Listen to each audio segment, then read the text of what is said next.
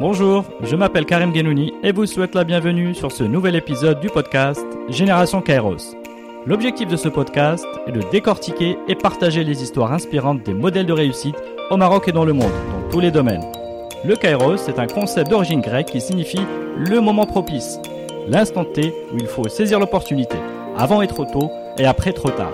Mes invités sont des entrepreneurs ou des leaders dans leur domaine qui ont à force d'effort su reconnaître et saisir les opportunités au moment décisif. À travers leurs témoignages et une conversation sans filtre, je chercherai à mieux comprendre leur parcours, leur personnalité et les habitudes qui les ont aidés à réussir. Bonne écoute sur Génération Kairos.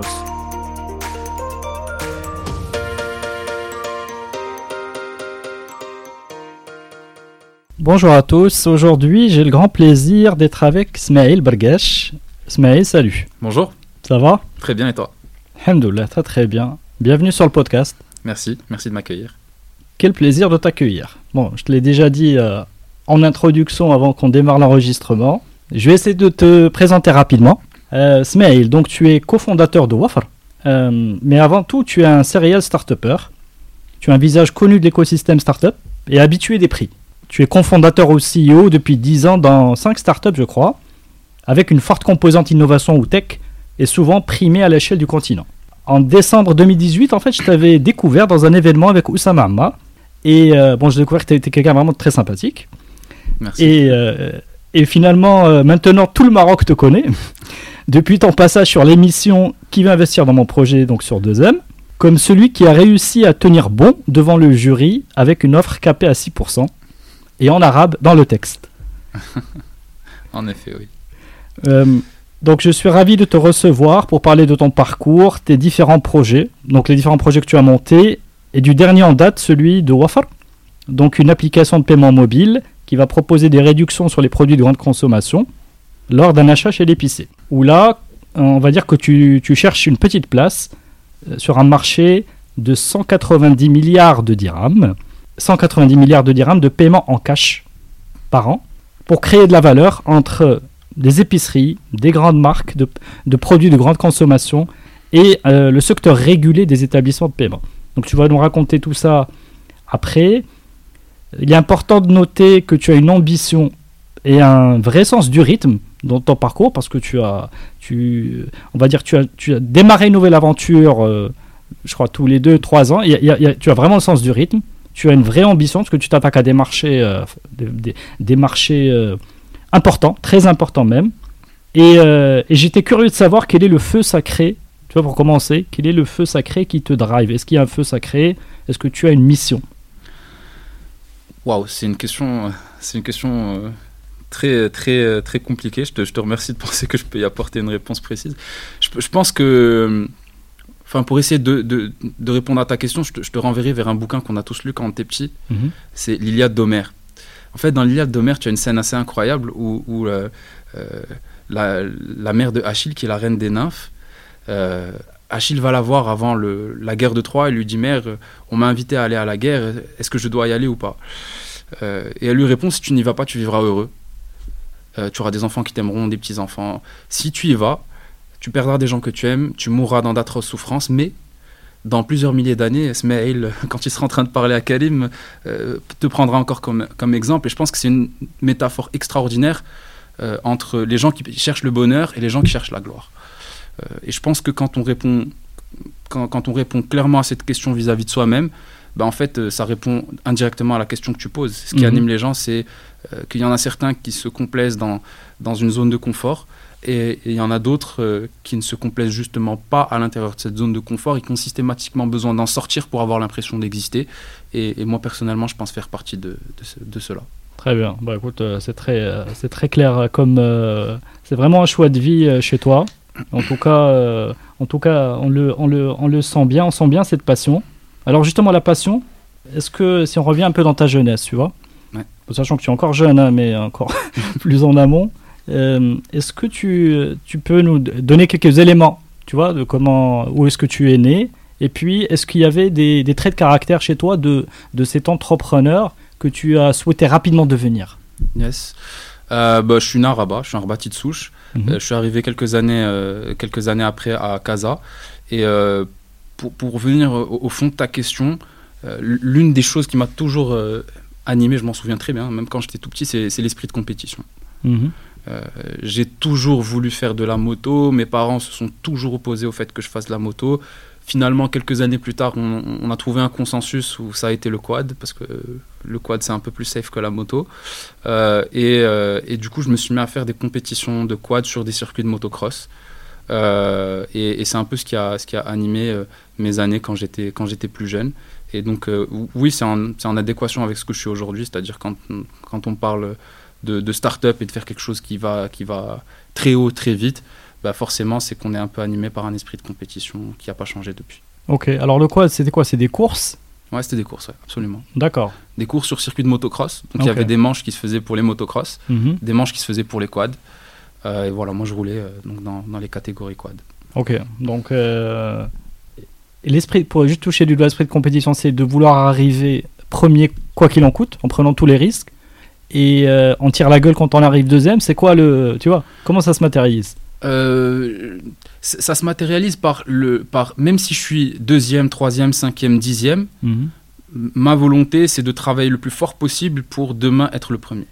Mhm. C'est-à-dire que clairement, euh, euh, au début, euh, j'étais pas, j'étais pas très bon. J'ai pas la corpulence. Je, suis- je suis plutôt grand de taille, plutôt, euh, plutôt lourd. Je fais pratiquement, je fais, je fais, je fais- je fais pratiquement, je fais un peu moins de 100 kilos. Euh, donc, je, je suis pas de ceux euh, qui, qui sont, euh, qui sont naturellement shapés pour faire ce genre de sport mécanique où on a Mhm. besoin d'être léger, etc. Euh, et, et donc, enfin, le, le- je, je me souviens très bien que euh, ma plus grande motivation à cette période-là, c'était juste de trouver du temps et des, et, des moyens logistiques pour pouvoir être sur le quad, m'entraîner et faire tomber le chrono et avoir des sensations pour être plus compétitif lors de le jour de la compétition. Ok. Et alors, euh, ce, ce rythme de compétition, c'était quoi? C'était une fois par an? C'était, tu vois, ça t'a accompagné pendant longtemps? Euh, euh, ça m'a accompagné un certain temps. C'était plusieurs fois par an. Je roulais pratiquement tous les week-ends à l'époque. Et euh, les compétitions, bah, il y en avait plusieurs par, euh, y en avait plusieurs par, par saison. Donc je me retrouvais à aller faire un peu, un, peu- un peu partout dans le Maroc des compétitions. Et même mes premières années en France, quand j'ai été faire mes études de commerce, Mhm. euh, je me suis retrouvé avec un quad en France, un petit camion euh, en France, à aller un peu partout dans le sud de la France pour, euh, pour faire des compétitions de quad. Ok. Et est-ce que tu as eu ces moments de récompense ou enfin je sais pas, tu vois quand tu gagnes ou tu es sur- il y a un podium, comment ça se passe? Euh, oui, en effet, quand tu gagnes un podium, euh, les moments de récompense, je les, je les ai, je les ai jamais trouvés en quad. Euh, ou alors oui, je les ai trouvés quand j'étais au Maroc parce que le niveau était plus bas. Mhm. Euh, après, quand, quand, quand j'étais à l'étranger, c'était plus compliqué parce que le niveau était quand même beaucoup beaucoup plus plus élevé. Et à un moment donné, si je voulais continuer à progresser, il y avait un arbitrage à faire que j'étais pas prêt à faire. C'est-à-dire qu'il fallait consacrer beaucoup plus de temps, moyens, euh, entraînement, de, Mhm. de conditions physiques euh, au quad. Euh, en, en parallèle de ça, je faisais des études, donc je pouvais pas avoir deux vies comme ça en parallèle. Donc à un Mhm. moment donné, il a fallu, il a fallu trancher, arbitrer. Et comment tu as compensé? Euh, comment j'ai compensé? C'est une, excellente question. Bah, je pense que la meilleure des réponses, c'est pas arrivé immédiatement, ça a été un cheminement. Mhm. Euh, mais la meilleure manière de compenser, ça a été l'entrepreneuriat. La plus grande des compétitions, c'est l'entrepreneuriat. C'est arrivé euh, dans la même période, on va dire, de temps? C'est, bah, la fin du quad correspondait à peu près au début de l'entrepreneuriat. Mhm. J'ai découvert l'entrepreneuriat pendant que j'étais en école de commerce. À un moment donné, comme dans toutes les écoles de commerce, il y a une, une- une année de césure. Moi, je décide de faire à ce moment-là un stage entrepreneur. Et c'est à, à peu près à ce moment-là que j'arrête le quad et que je commence à, à penser matin, midi et soir à l'entrepreneuriat. Alors, d'où te vient cette idée d'en- d'entreprendre? Est-ce que c'est parce que c'était à la mode? Je crois que tu as été diplômé en 2010 par là. Euh, c'est ça. oui. Est-ce que c'était une. Je sais pas moi, le truc, euh, tu vois, du, dans 2010, c'était le truc à la mode? Euh, D'où te vient cette, cette idée-là? Parce qu'entreprendre, finalement, c'est quoi? C'est Est-ce que c'est un métier? Et finalement, quand tu as choisi de faire ce stage en entrepreneuriat, c'était quoi la compétence que tu cherchais à, à acquérir La vraie volonté derrière l'entrepreneuriat, c'est celle qu'on peut résumer en un mot. euh, bah, c'est un mot américain, mais je vais, je vais le dire quand même, enfin un mot en anglais, Mhm. celui de l'ownership. C'est-à-dire de, de prendre. C'est un peu la métaphore que je faisais, que je faisais l'autre jour. C'est comme quand on saute en parachute. On, Mhm. on a la responsabilité d'ouvrir le parachute pour faire qu'on puisse atterrir en toute sécurité. Et, et, et en, et en fait, c'est ça que je ressens avec l'entrepreneuriat. L'impression que j'ai, c'est qu'en devenant entrepreneur, bah, on prend le parti de d'être en même temps dans un environnement de risque qui est très important parce que mhm. bah, c'est forcément risqué euh, de passer tout son temps, tous ses efforts, tout son argent à faire de l'entrepreneuriat. Mais en parallèle de ça, on a euh, la possession de ce qui se passe. Mhm. Euh, et, c'est un peu ça que, que, que, je pense que je cherche à travers, à travers l'entrepreneuriat. Tu voulais garder le, le contrôle c'est ça. Un peu de ton, de ton, de ton destin et en, même temps avoir des frissons du mec qui est, qui est un peu dans le vide. C'est un peu ça, c'est bien résumé. C'est un peu ça. Ok, donc du coup, euh, je crois que parce qu'il y a une mode de l'entrepreneuriat. Absolument. Pas d'où elle date, de quand à peu près Je, je saurais pas. plus récente. Ben, en, fait, je pense qu'elle date un peu du moment où on a commencé à voir toutes ces boîtes américaines qui partaient euh, de pas grand chose et qui, en l'espace de vraiment très peu de temps, devenaient hmm. immenses. Euh, dans le début des années 2010, bah, il y, a bien évidemment eu Facebook, hmm. euh, qui euh, dans le, la fin des années 2000 commence à exploser, à devenir connu un peu partout dans le monde. Mais il y en a eu plusieurs après. tout, on a vu WhatsApp, Instagram, hmm. Uber. Airbnb, en plus, enfin vraiment, des boîtes comme Uber, Airbnb, c'est des marketplaces, elles ont comme particularité d'être visibles sur l'ensemble de leur chaîne de valeur. C'est-à-dire qu'on comprend bien que c'est juste un site web et qu'ils ont trouvé d'un côté des personnes qui veulent louer des appartements, de l'autre côté des personnes qui veulent louer cet appartement parce qu'ils sont en voyage. Et donc en fait, on a l'impression, euh, à, tort ou à raison, mais on a l'impression que c'est que c'est apporté tout le monde en fait de faire Airbnb. Hmm. Parce qu'aujourd'hui, c'est c'est pas euh, c'est enfin c'est pas c'est pas de faire un site web euh, euh, ou de communiquer sur les réseaux sociaux pour que les gens viennent sur euh, sur votre site web. Hmm. on, a l'impression que la distance entre nous et le fait de pouvoir disposer des outils pour pouvoir faire ça est pas si grande. Hmm. et en plus c'est vrai elle est pas si grande. Donc donc je pense que c'est à partir de ce moment là que, que, que cette mode a commencé. En plus particulièrement dans les médias francophones il y a énormément de contenu qui est créé autour de ces sujets là euh, Mais toi, quand tu t'es lancé, tu avais ces modèles-là en tête euh, Non, moi, là, quand je me suis lancé pour la première fois, il me semble que c'était en 2012. Mhm. Euh, donc à ce moment-là, c'était pas encore la mode. Mhm. clairement pas, c'était pas, c'était, clairement pas encore cette mode. Mais déjà à cette époque-là, j'avais le... En fait, tout à l'heure, je parlais d'ownership. J'avais déjà cette volonté d'ownership. Et fatalement, il y a une chose que cherchent les entrepreneurs, c'est, enfin, qui, anime les, c'est, l'ambition. Mhm. Donc, quand on met ces deux choses en parallèle, euh, et, moi, il y, en avait même, il y en avait même peut-être une, troisième, c'est que je faisais mes études en France, comme je l'ai dit euh, il y a quelques minutes. J'avais une envie très forte de rentrer au Maroc et d'entreprendre au Maroc. Mhm. Euh, et donc, en fait, voilà, volonté d'entreprendre, volonté de, volonté de rentrer au Maroc, volonté de prendre en main son, son avenir et d'avoir la, possession de ce qui se passe. Est-ce que, est-ce que tu as des, des rôles modèles dans ta famille qui sont entrepreneurs? Pourrait expliquer euh, cette, euh, tu vois, cet engouement euh, quasi sorti d'école qui, qui, veut y aller? Oui, j'ai un grand-père que j'ai pas connu, mais qui, qui a été un, un, entrepreneur incroyable. Mhm. Et c'est vrai que cette fibre entrepreneuriale, elle a été, elle a été, comment dire, elle, elle, est restée dans la famille au fur et à mesure des générations. Et, et je suis absolument certain que, que, que c'est l'une des choses qui, qui, fait que je suis là où je suis aujourd'hui, absolument. Ok. Donc côté, donc côté familial, on va dire plutôt, euh, plutôt euh, protecteur par rapport à, cette envie-là. Euh, absolument, c'est-à-dire que l'environnement familial ne m'a jamais, n'a jamais été en tout cas bloquant. Hmm. Bien au contraire. L'une des choses que je peux dire de ce point de vue, c'est que particulièrement mon père et ma mère ont toujours eu, ont toujours mis en moi un capital confiance qui était super super important le, jour où ils ont senti que ce que je voulais c'était faire de l'entrepreneuriat, ils ont été mes supporters numéro un. Ça, il n'y a pas de sujet là-dessus. Hmm. Donc, euh, mais c'était quoi l'idée? C'était ok, prends un an, deux ans et regarde ou bien euh, c'est euh, ou bien c'est un carte blanche vas-y on te soutiendra même si ça prend tu vois je, pense je pense que eux déjà eux ils ont été entrepreneurs dans le passé euh, et, ils avaient en tête une conclusion que moi j'avais pas encore à ce moment-là, mhm. c'est que quand on entreprend, même si on arrive sur un échec, l'échec sur lequel on arrive euh, n'est en fait pas un échec. C'est-à-dire on en ressort quoi qu'il arrive. Euh, C'est une commodité de dire ce que je vais dire, que l'échec n'est pas de l'échec. Euh, les Américains disent tous euh, fail fast, move fast, euh, et ce qui vient après, c'est mieux. Mais en fait, je me suis rendu compte avec le temps que c'était quelque chose qui était extrêmement pertinent. C'est vrai, c'est absolument vrai. Je pense que eux le savaient, et je pense que, ce qu'ils savaient par ailleurs, c'était que que si je m'inscrivais dans ce genre de parcours, ça participerait de, du fait que je sois plus mûr et que je sois plus solide pour affronter le monde dans lequel on vit. Donc euh, ils l'ont, je pense qu'ils l'ont abordé même avec peut-être plus de sérénité que moi. Ok.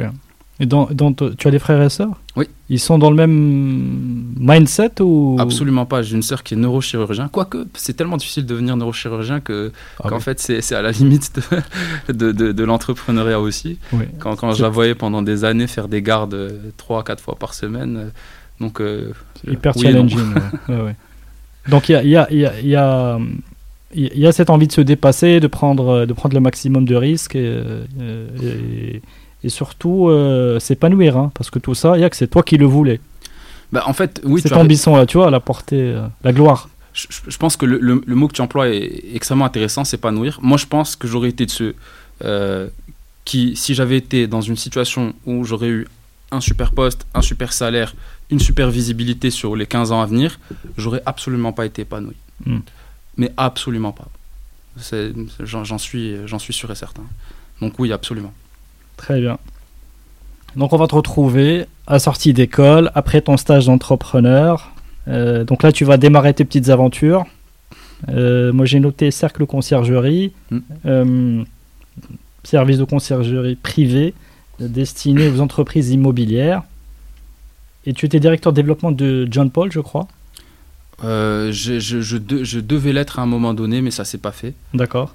ça s'est pas fait. C'était au tout début. C'était juste des discussions qu'on avait eues euh, qu'on avait eu avec des personnes, euh, des personnes que je fréquentais à ce moment-là. Euh, mais oui, alors en effet, une très belle aventure que qui a duré pendant deux ans. Mhm.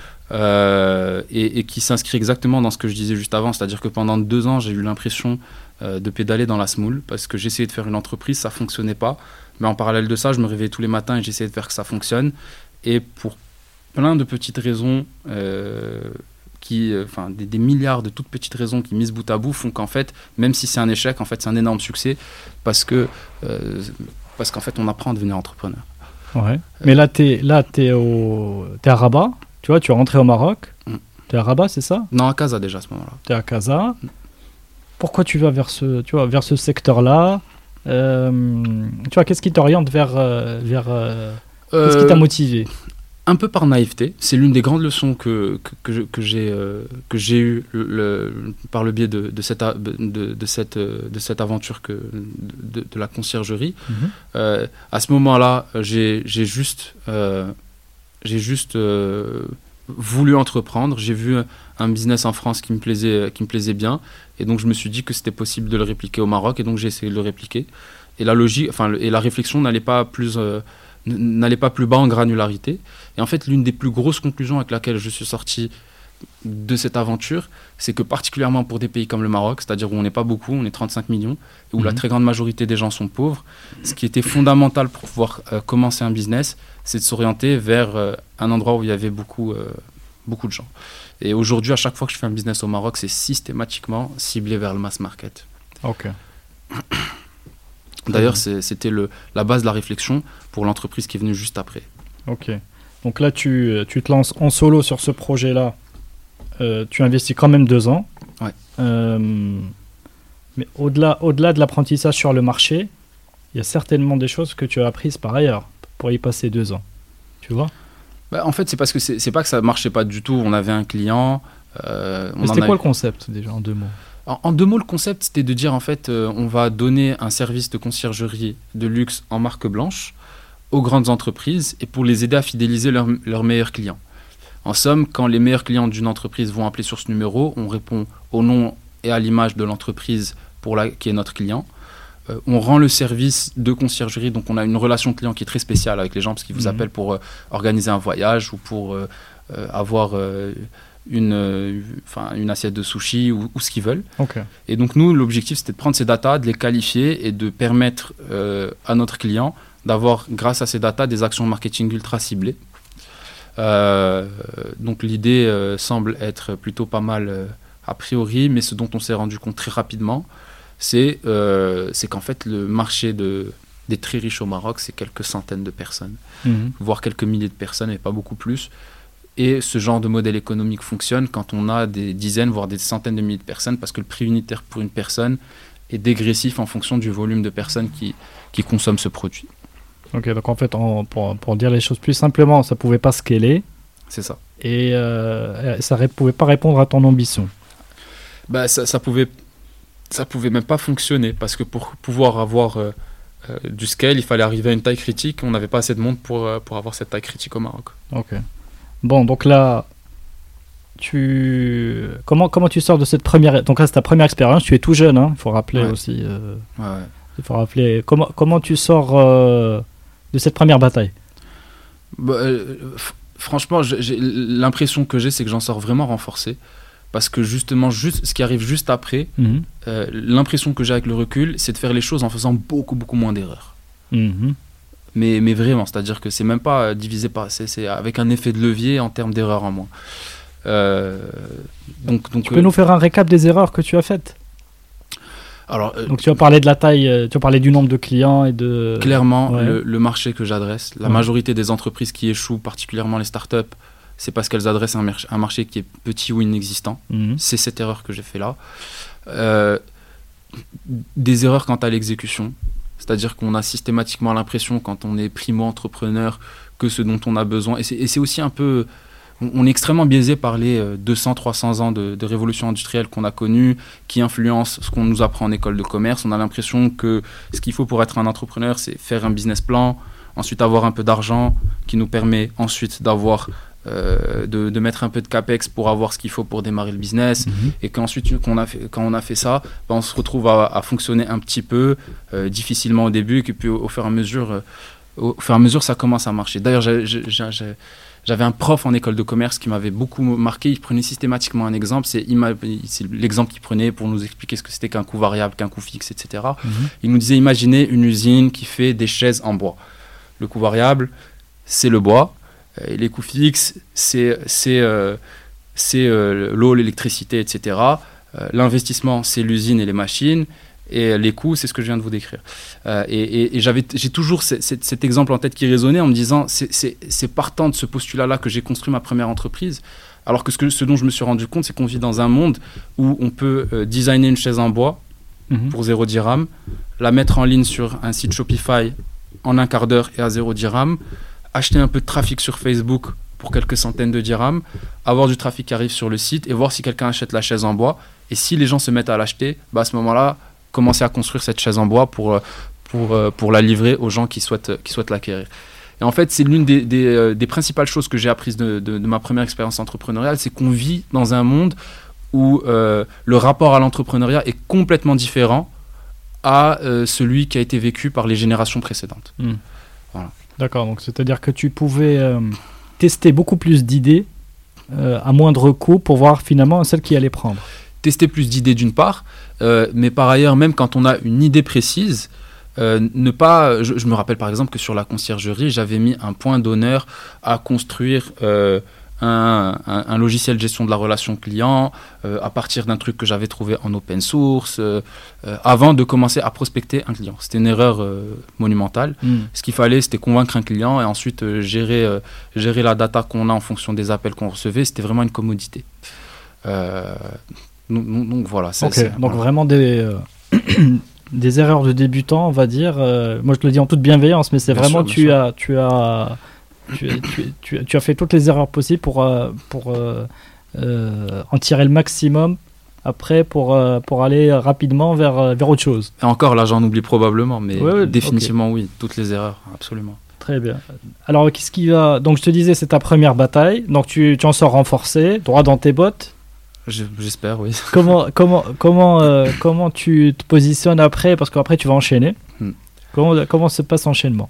Bah, en fait, là, ce qui est, ce qui est paradoxal, c'est c'est justement qu'à ce moment-là, c'était vers 2014, c'était le courant fin 2014. Mhm. Là, le phénomène de mode dont tu parlais tout à l'heure euh, commence vraiment à exister. On commence à voir sur euh, les chaînes d'infos françaises euh, qu'on regarde souvent à partir du Maroc des startups toute la journée, des levées de fonds toute la journée. Et j'ai un de mes amis d'enfance qui s'appelle Omar Kredjili, qui est rentré de France lui aussi, qui était en école de commerce aussi, euh, qui euh, avait été dans un accélérateur de start-up en France et qui lui aussi, comme moi, parlait de start-up du matin jusqu'au soir. Euh, et donc, on, lui à l'époque avait un travail, moi j'étais sur ma boîte, lui était pas très content dans son travail, moi je voyais bien que la boîte elle se développait pas. Et on se voyait tous les soirs en se disant qu'il fallait qu'il fallait qu'on fasse quelque chose, euh, qu'il fallait qu'on fasse une start-up. Mhm. Euh, et donc c'est comme ça qu'en fait euh, Leak, la start-up la start qui arrivait après la conciergerie est née. C'est à partir de, ces rencontres que j'avais avec Omar Khadieli.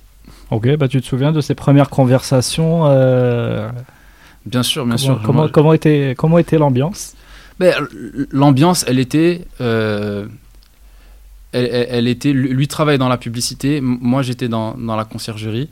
Euh, et, l'ambiance, c'était de dire, mais plus qu'une ambiance, c'était un questionnement. Le, le, questionnement qui était omniprésent, c'était celui qui consistait à dire qu'est-ce qu'on peut faire qui, au Maroc, va faire qu'on peut avoir une croissance phénoménale, comme ces boîtes en France et aux États-Unis et un peu partout dans le monde qui arrivent à lever des fonds hmm. et qui, à partir de rien, créent quelque chose de très gros très rapidement. D'accord, donc tu voulais t'attaquer, c'est là où tu, tu voulais t'attaquer au, mass market un peu plus sérieusement? Absolument. En fait, c'est à ce moment-là que, que on, a plusieurs questionnements et, et partis pris qui commencent à venir. Un, c'est que le bon segment de marché à attaquer au Maroc, c'est le mass market. Mhm. Euh, deux, euh, pour l'attaquer, il nous faut quelque chose qui soit susceptible de nous aider à créer des rendements d'échelle exponentielle. C'est-à-dire qu'on ne veut pas faire du conseil, c'est-à-dire que un contrat égale un consultant, 100 contrats égale 100 consultants. Hmm. On, cherchait vraiment quelque chose euh, qu'aujourd'hui qu'on appelle communément le scale. Ok. Ok. C'est vrai qu'il a, y a, y, a, y a une dimension euh, qu'on n'a pas encore citée, peut-être qui va venir là, c'est la dimension technologie. Oui. Parce que là, finalement, dans tous tes projets, euh, vraiment, c'est une dimension qui va être importante. Ouais. C'est comme une greffe que tu as dû faire pour compléter un peu, c'est une armure pour venir un peu euh, attaquer mieux les projets sur lesquels tu, tu voulais développer. Donc, comment est venu ce concept de leak? Le, concept de leak, il, a, il euh, en, fait, quand, on quand on y réfléchissait avec Omar, on, euh, ce qu'on voulait, c'était trouver un vrai problème, c'est-à-dire une, une, douleur forte qui existait chez les Marocains au quotidien, et pas les Marocains de notre catégorie socio-professionnelle, mais le vrai Marocain, mass market, qui est dans les quartiers populaires et qui a un nombre de problèmes incalculables parce qu'il a un pouvoir d'achat qui est faible, etc. etc. Et, rapidement, en regardant quelques chiffres, on, regardait plein de marchés à ce moment-là, on se rend compte d'une chose, c'est qu'au Maroc, on a plus de téléphones que d'habitants, mhm. que 95% de ces téléphones, de ces lignes mobiles, sont prépayés, et que le corollaire de ça, c'est que la recharge téléphonique qui est consommée dans ces téléphones prépayés est achetée au jour le jour. C'est-à-dire que concrètement, les gens, la très grande, l'écrasante majorité des gens au Maroc vont acheter leur recharge téléphonique chez l'épicier du coin en petit montant, jour après jour, pour pouvoir utiliser Internet et le téléphone. D'accord. Euh, donc ça nous a paru être un problème important. Euh, et c'est pour ça qu'on a décidé de créer Leak on s'est dit pourquoi ne pas faire une application mobile toute simple, qui suffit d'installer sur son téléphone. Quand elle est installée, elle vous fait gagner gratuitement des recharges téléphoniques. Mhm. En contrepartie, elle vous display des publicités non invasives. Et, donc en fait, on était donc en 2014, début 2015, c'était l'époque où euh, la pénétration des smartphones était en train de devenir très très forte mhm. et où l'attention et où l'audimat d'internet était en train de switcher du desktop vers le, vers le, mobile. Mhm. Et, et, de manière paradoxale, à ce moment-là, même les grandes les, très grandes entreprises qui font de la publicité, donc Google et Facebook, avaient des solutions sur mobile qui étaient encore assez bancales à ce moment-là. Mhm. Euh, et donc nous, l'idée euh, qu'on a eue, donc on a dit Très bien. Pour la partie supply, pour les gens, euh, on leur donne de la recharge téléphonique gratuite. Mais c'est quoi la proposition de valeur pour un annonceur à qui on voudrait vendre de la publicité euh, Et donc, on a atterri sur une solution qui consiste à mettre une publicité sur l'écran du téléphone mhm. au moment où l'utilisateur regarde et est concentré sur l'écran de son téléphone, le moment où il reçoit un appel. Donc c'est une publicité qui n'a pas d'impact sur l'expérience d'utilisation parce que vous, vous, pouvez répondre, raccrocher et voir qui c'est qui vous appelle au moment où vous recevez la publicité. Euh, mais simplement entre le bandeau supérieur où vous voyez qui vous appelle et le bandeau inférieur où il y a les boutons répondre et raccrocher, il y a une, publicité qui est énorme et qui prend tout l'écran. Alors là, je te, là, allé trop vite pour moi. Euh, pour simplifier, j'installe l'appli, euh, je lance l'appli, j'ai besoin de recharge, c'est ça? De, la recharge data ou voix, voilà. ou les deux, ou les deux, ou un mix des deux. Qu'est-ce que je fais? Tu installes l'appli. Ouais Et c'est tout. Tu attends de recevoir des coups de fil. Sur certains coups de fil, pas tous, tu vas avoir une publicité qui va apparaître. Donc certains coups de fil, donc les coups de fil que je reçois, Voilà. c'est ça, ça Ouais. déclenche. Une publicité. Donc, euh, donc je, je dois, mais je dois répondre à mon, euh, à mon celui qui m'appelle. Elle t'empêche pas de répondre. Ok, donc elle dure combien de temps?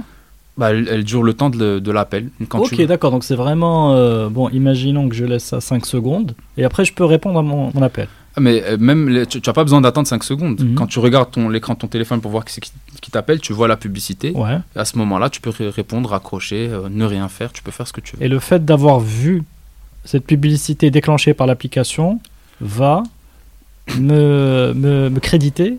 Alors, ça te donne des points sur une barre. Et quand ta barre est pleine, Mhm, tu reçois une recharge téléphonique. Donc, il faut voir un certain nombre de publicités mhm. avant de, de gagner la recharge Ok, téléphonique. d'accord. Très bien. Et je dois absolument regarder. euh, je peux uniquement regarder ces publicités quand je reçois l'appel. Je peux pas les regarder, euh, je sais pas moi. On, a- on avait plusieurs types de publicités, c'est-à-dire qu'il y avait ces publicités-là qui arrivaient quand tu recevais un appel. Mhm. Il y en avait d'autres, on pouvait t'envoyer des notifications en te demandant de regarder une vidéo, par exemple, donc une vidéo publicitaire. On pouvait te demander, de la on te demandait systématiquement de la regarder jusqu'à la dernière seconde. Mhm. Euh, et éventuellement, on pouvait même te mettre une question à la fin de la vidéo. Donc, euh, par exemple, une vidéo euh, d'un fromage avec une vache. Mhm. On pouvait te dire est-ce que la vache, elle était rouge, euh, noire ou jaune? Comme ça, on était sûr que ton attention était, était euh, Mhm. concentrée sur, sur, sur la publicité. Et donc, nous, derrière, ça nous permettait de vendre aux annonceurs des publicités qui étaient captivantes euh, et, qui, et qui étaient visibles et, et captivantes pour, pour les utilisateurs. Ok. Alors comment comment vous avez développé la techno autour de ça? Euh, on, on avait, euh, on avait sollicité, euh, on avait sollicité une, pour le, le MVP, donc la, la première version de l'application qui était extrêmement minimaliste, pas très stable, etc. Une personne à qui on avait à l'époque donné une toute petite partie du capital en contrepartie du développement de, de l'application. Euh, donc voilà, on avait donné, on avait fait equity contre, contre MVP. D'accord. Voilà. Et après, euh, et après, vous êtes parti voir des, euh, des, des Des annon- marques, des annonceurs Des annonceurs, en effet. ouais. Ok. des annonceurs euh, et là super euh, super traction là, la grande difficulté avant d'aller voir des annonceurs Mhm. c'est de commencer à avoir des utilisateurs et, et là c'était c'était en, en totale euh, opposition à ce que j'avais connu pendant les deux années précédentes où euh, j'essayais de faire bouger les choses et c'était un encéphalogramme plat Mhm. Euh, là il y avait une traction qui était extrêmement forte en quelques semaines on fait plusieurs centaines de milliers d'installations de l'application Ah ouais? Ouais. les, gens, ah oui, les gens au Maroc, tu leur dis tu vas avoir de la recharge téléphonique gratuite. Non, Mais comment, comment, vous avez, euh, comment vous leur avez fait parvenir ce message? Bah, on- à l'époque, c'était assez évident. Les algorithmes de Facebook étaient beaucoup plus euh, cool qu'aujourd'hui. Ça. Euh, donc ça, d'une part. Par Mhm. ailleurs, on avait un programme de ce qu'on appelle dans notre jargon de startup un programme de référol. Mhm. Concrètement, ça veut dire que quand j'invite un ami, moi et mon ami, on, on gagne quelque chose. Donc concrètement, on faisait gagner des points sur la barre aux gens. Mhm. Euh, donc on accélérait le gain des recharges en fonction de la quantité d'amis que vous invitiez. Euh, et donc euh, donc c'est allé très très très très vite pour des coûts d'acquisition qui étaient, qui étaient plutôt, plutôt faibles. Mais comment on achète de la recharge en fait? C'est comment ça se passe derrière? C'est euh, enfin, tu vois ce que je veux dire? C'est Ouais. des dirhams. Je, je paye un opérateur euh, ou la mon opérateur.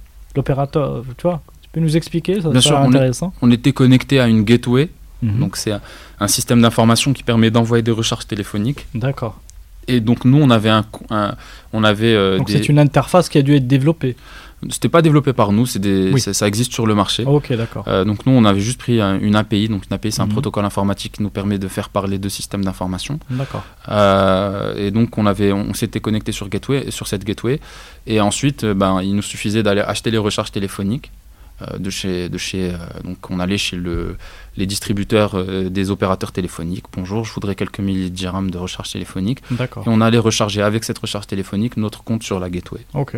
D'accord. Et ça, ça permet euh, donc de faire fonctionner, euh, de faire fonctionner le, le service. Absolument. Très bien. Et donc là, euh, plusieurs centaines de milliers de téléchargements. Plusieurs centaines de milliers de téléchargements, plusieurs millions de dirhams de bons de commande dès les premiers mois. euh, avec des annonceurs prestigieux, pra- euh, pratiquement tous dans le, dans le FMCG. Mhm. qui, nous, qui nous commencent à nous acheter des campagnes pour, euh, pour, euh, pour justement faire, euh, faire de la publicité. Mhm. Donc on se retrouve dans une configuration où on, est, on perd encore un peu d'argent parce qu'on on pousse la croissance de la quantité des personnes qui utilisent le service. On, on essaie de faire que ça continue à, à, à croître de manière exponentielle. Mais quand tu dis la- la- l'argent que vous dépensez, c'est l'argent pour le- acquérir des, utilisateurs, c'est la plus grosse cost line en effet, oui. Dans la foulée, euh, on arrive à rentrer dans l'un des plus gros accélérateurs. euh, dans- à l'époque, c'était l'un des plus gros accélérateurs en France. En tout cas, celui qui, à nos yeux, faisait complètement argument d'autorité en France, qui s'appelle The Family. Mhm. Euh, et, et à ce moment-là, ça devient une histoire qui est, qui est- qui est vraiment palpitante parce qu'en plus du succès qu'on connaît sur le marché, on était confronté à des personnes qui avaient eu des parcours d'excellence dans des startups internationales. Je pense particulièrement à, à des gens qui avaient été chez, par exemple, Rocket Internet, donc qui est l'immense entreprise allemande qui développe Mhm. euh, des ventures un peu partout dans le monde. Et on a commencé, je me, je me souviens bien, c'est à, à cette époque-là que j'ai commencé à avoir euh, une, une démarche extrêmement empirique et quantitative du point de vue de l'ensemble de ce qui se passait dans la startup. Et, et en fait, ça a été à un moment donné où j'ai pu euh, avoir une accélération sur ma, sur ma learning curve, sur ma courbe d'apprentissage, du fait de ces interactions avec l'accélérateur. Ok. Alors juste explique-nous, euh, nous euh, jeunes et moins jeunes novices, comment ça se passe dans- Donc, The Family, c'est un endroit, c'est ça? Ouais. C'est un lieu à, à Paris. Absolument. Et donc là, du coup, tu quittes, tu quittes le Maroc. Non, on était, on était euh, au Maroc, D'accord. et on, mais, mais on était dans le programme de The Family. Ok. C'est-à-dire qu'en fait, le deux familles, euh, vous postulez, et puis Mhm. si ça leur plaît, ils vous disent OK, vous rentrez. D'accord. Si ça leur plaît pas, ben, ils vous disent non. Ok. Euh, donc nous, ça leur avait visiblement plu. Et ensuite, ils ont une, une manière de, de fonctionner qui est extrêmement simple et pour autant extrêmement efficace. C'est à chaque fois qu'on avait besoin de parler d'un sujet précis, Mhm. il fallait juste demander à quelqu'un chez eux qui était dédié pour ça euh, d'avoir un peu de temps avec l'un des partenaires pour parler de ce sujet précis. La personne nous orientait vers le bon partenaire. Euh, et à ce moment-là, on, on avait euh, 100% de la bande passante d'une cervelle qui tourne très très bien Mhm. pour parler de ces sujets-là. Et c'est là qu'on a commencé à découvrir des sujets comme euh, ce que c'est qu'un coût d'acquisition, ce que c'est qu'une lifetime value, ce que c'est qu'une cohorte, euh, quelle est l'importance de ce qu'on appelle la rétention, comment on la mesure, comment on la calcule. Euh, voilà. Très bien, ok, c'est plus clair. En fait, euh, il vous donnez accès à, à- à ces experts pour pouvoir répondre à toutes vos questions, pour muscler votre modèle et votre. et vo- euh, voilà. Et, euh, et en contrepartie, euh, ils investissent au bout d'un certain temps? Ils investissent si à un moment donné ils voient assez de, traction, pas eux personnellement, c'est-à-dire qu'ils ont, ils, ils ont un leveur de fonds qui a un taux de réussite sur la levée de fonds qui est de 100%. Mhm. Et donc, euh, ils te disaient, si, si on, si on décide qu'on te prend pour de la levée de fonds, tu es sûr de lever des fonds. D'accord. où la probabilité de lever des fonds pour toi elle est proche de 100%. Euh, et à ce moment-là, il n'y avait aucun papier consigné, rien du tout. Il nous disait juste à ce moment-là, il faudra que tu nous donnes, je crois que c'était 3% de la boîte, et c'était le tarif.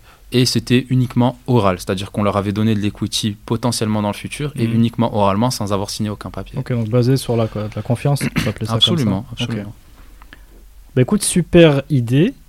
Euh, techno euh, visiblement maîtrisé. Euh, sachant que derrière. Alors après, juste peut-être, j'ai une question sur la, la vidéo. Comment, euh, tu vois, je, moi je suis l'annonceur. Ouais. Je vous donne, euh, je vous donne ma petite vidéo. Bon, j'imagine qu'il y avait un format de, de durée de. Et après, vous, vous, vous la mettiez sur la plateforme. En fait, euh, c'est une vidéo qu'on mettait sur YouTube, Mhm.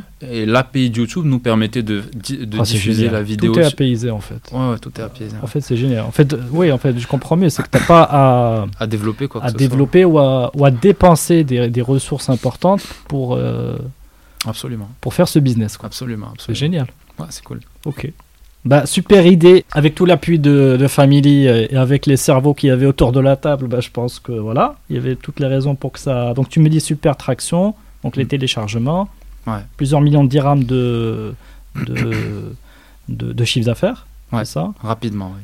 Rapidement. Bah, super. Et là, on est où cette, euh, cette euh, marque et aventure leak Euh, elle s'est elle s'est arrêtée aussi vite qu'elle a commencé, pour des raisons qui sont pas, pas très importantes à, à partager, je pense, parce que bon, c'était. euh, Il y, a, il y a eu, on va dire, euh, des disputes entre, euh, Ah ouais. entre euh, les, les actionnaires, investisseurs, etc.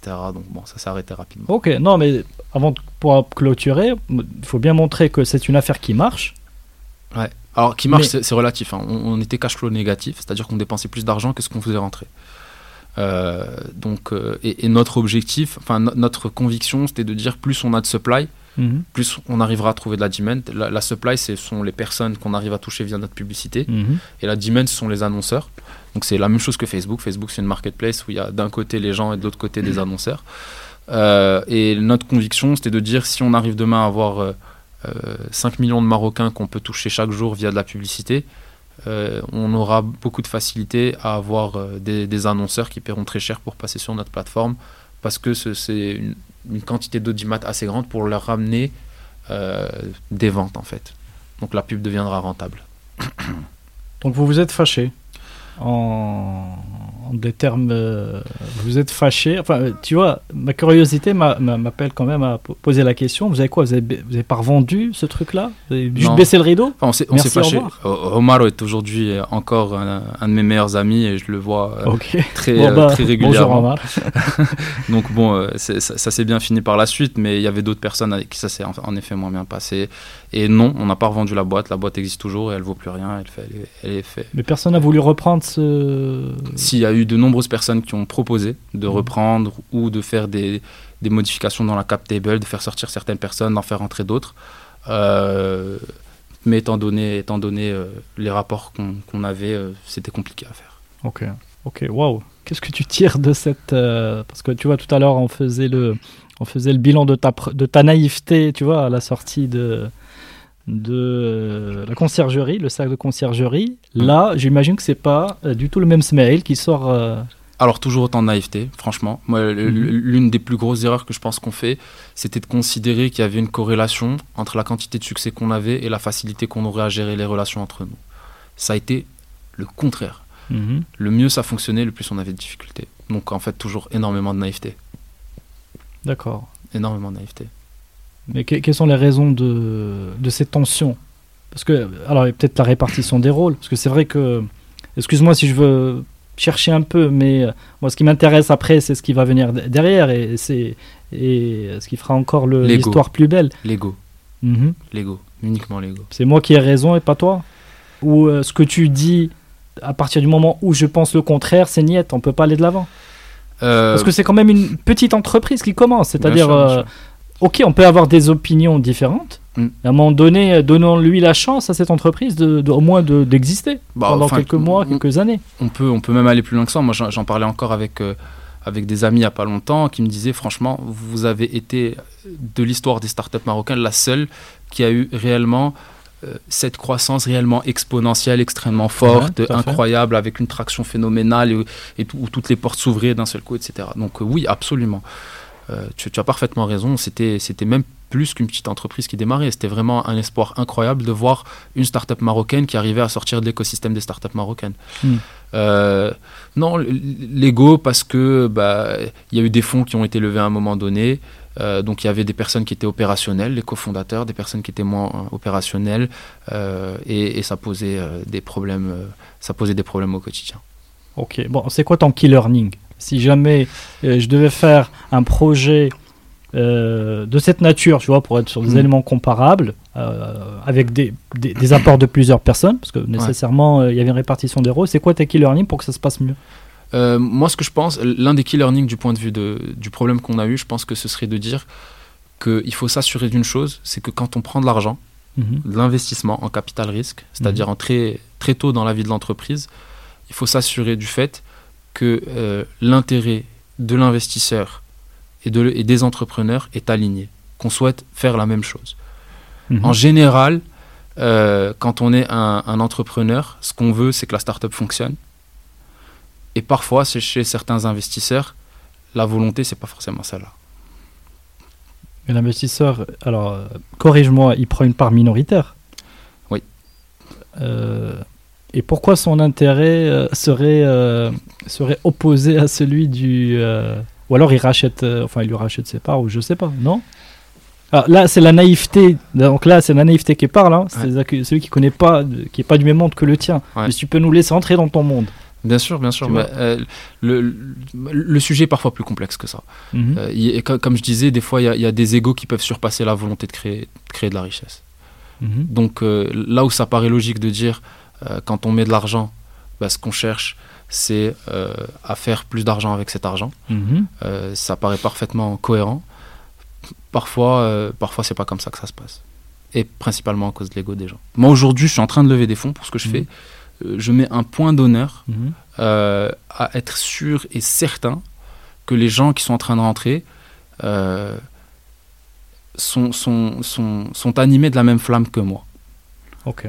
C'est-à-dire que demain, quand il y aura tous les problèmes du monde, euh, ce que je veux, c'est que eux soient euh, dans la démarche euh, d'essayer de résoudre les problèmes et pas de, de, créer d'autres problèmes qui n'ont rien à voir avec la vie de l'entreprise. Ok, donc c'est vraiment, si je vais pour clôturer, c'est vraiment un sujet avec l'apport du fond du, du fonds de qui va amener euh, uniquement du capital, c'est ça? En, général, un quand c'est problème avec les cofondateurs. En, en général, quand c'est, un fonds, il n'y a Mhm. pas de problème, parce que Mhm. le, le fonds, en général, il a une démarche qui est purement euh, économique, c'est-à-dire Mhm. euh, il met X, il veut un TRI sur son X Mhm. au bout d'un, certain temps.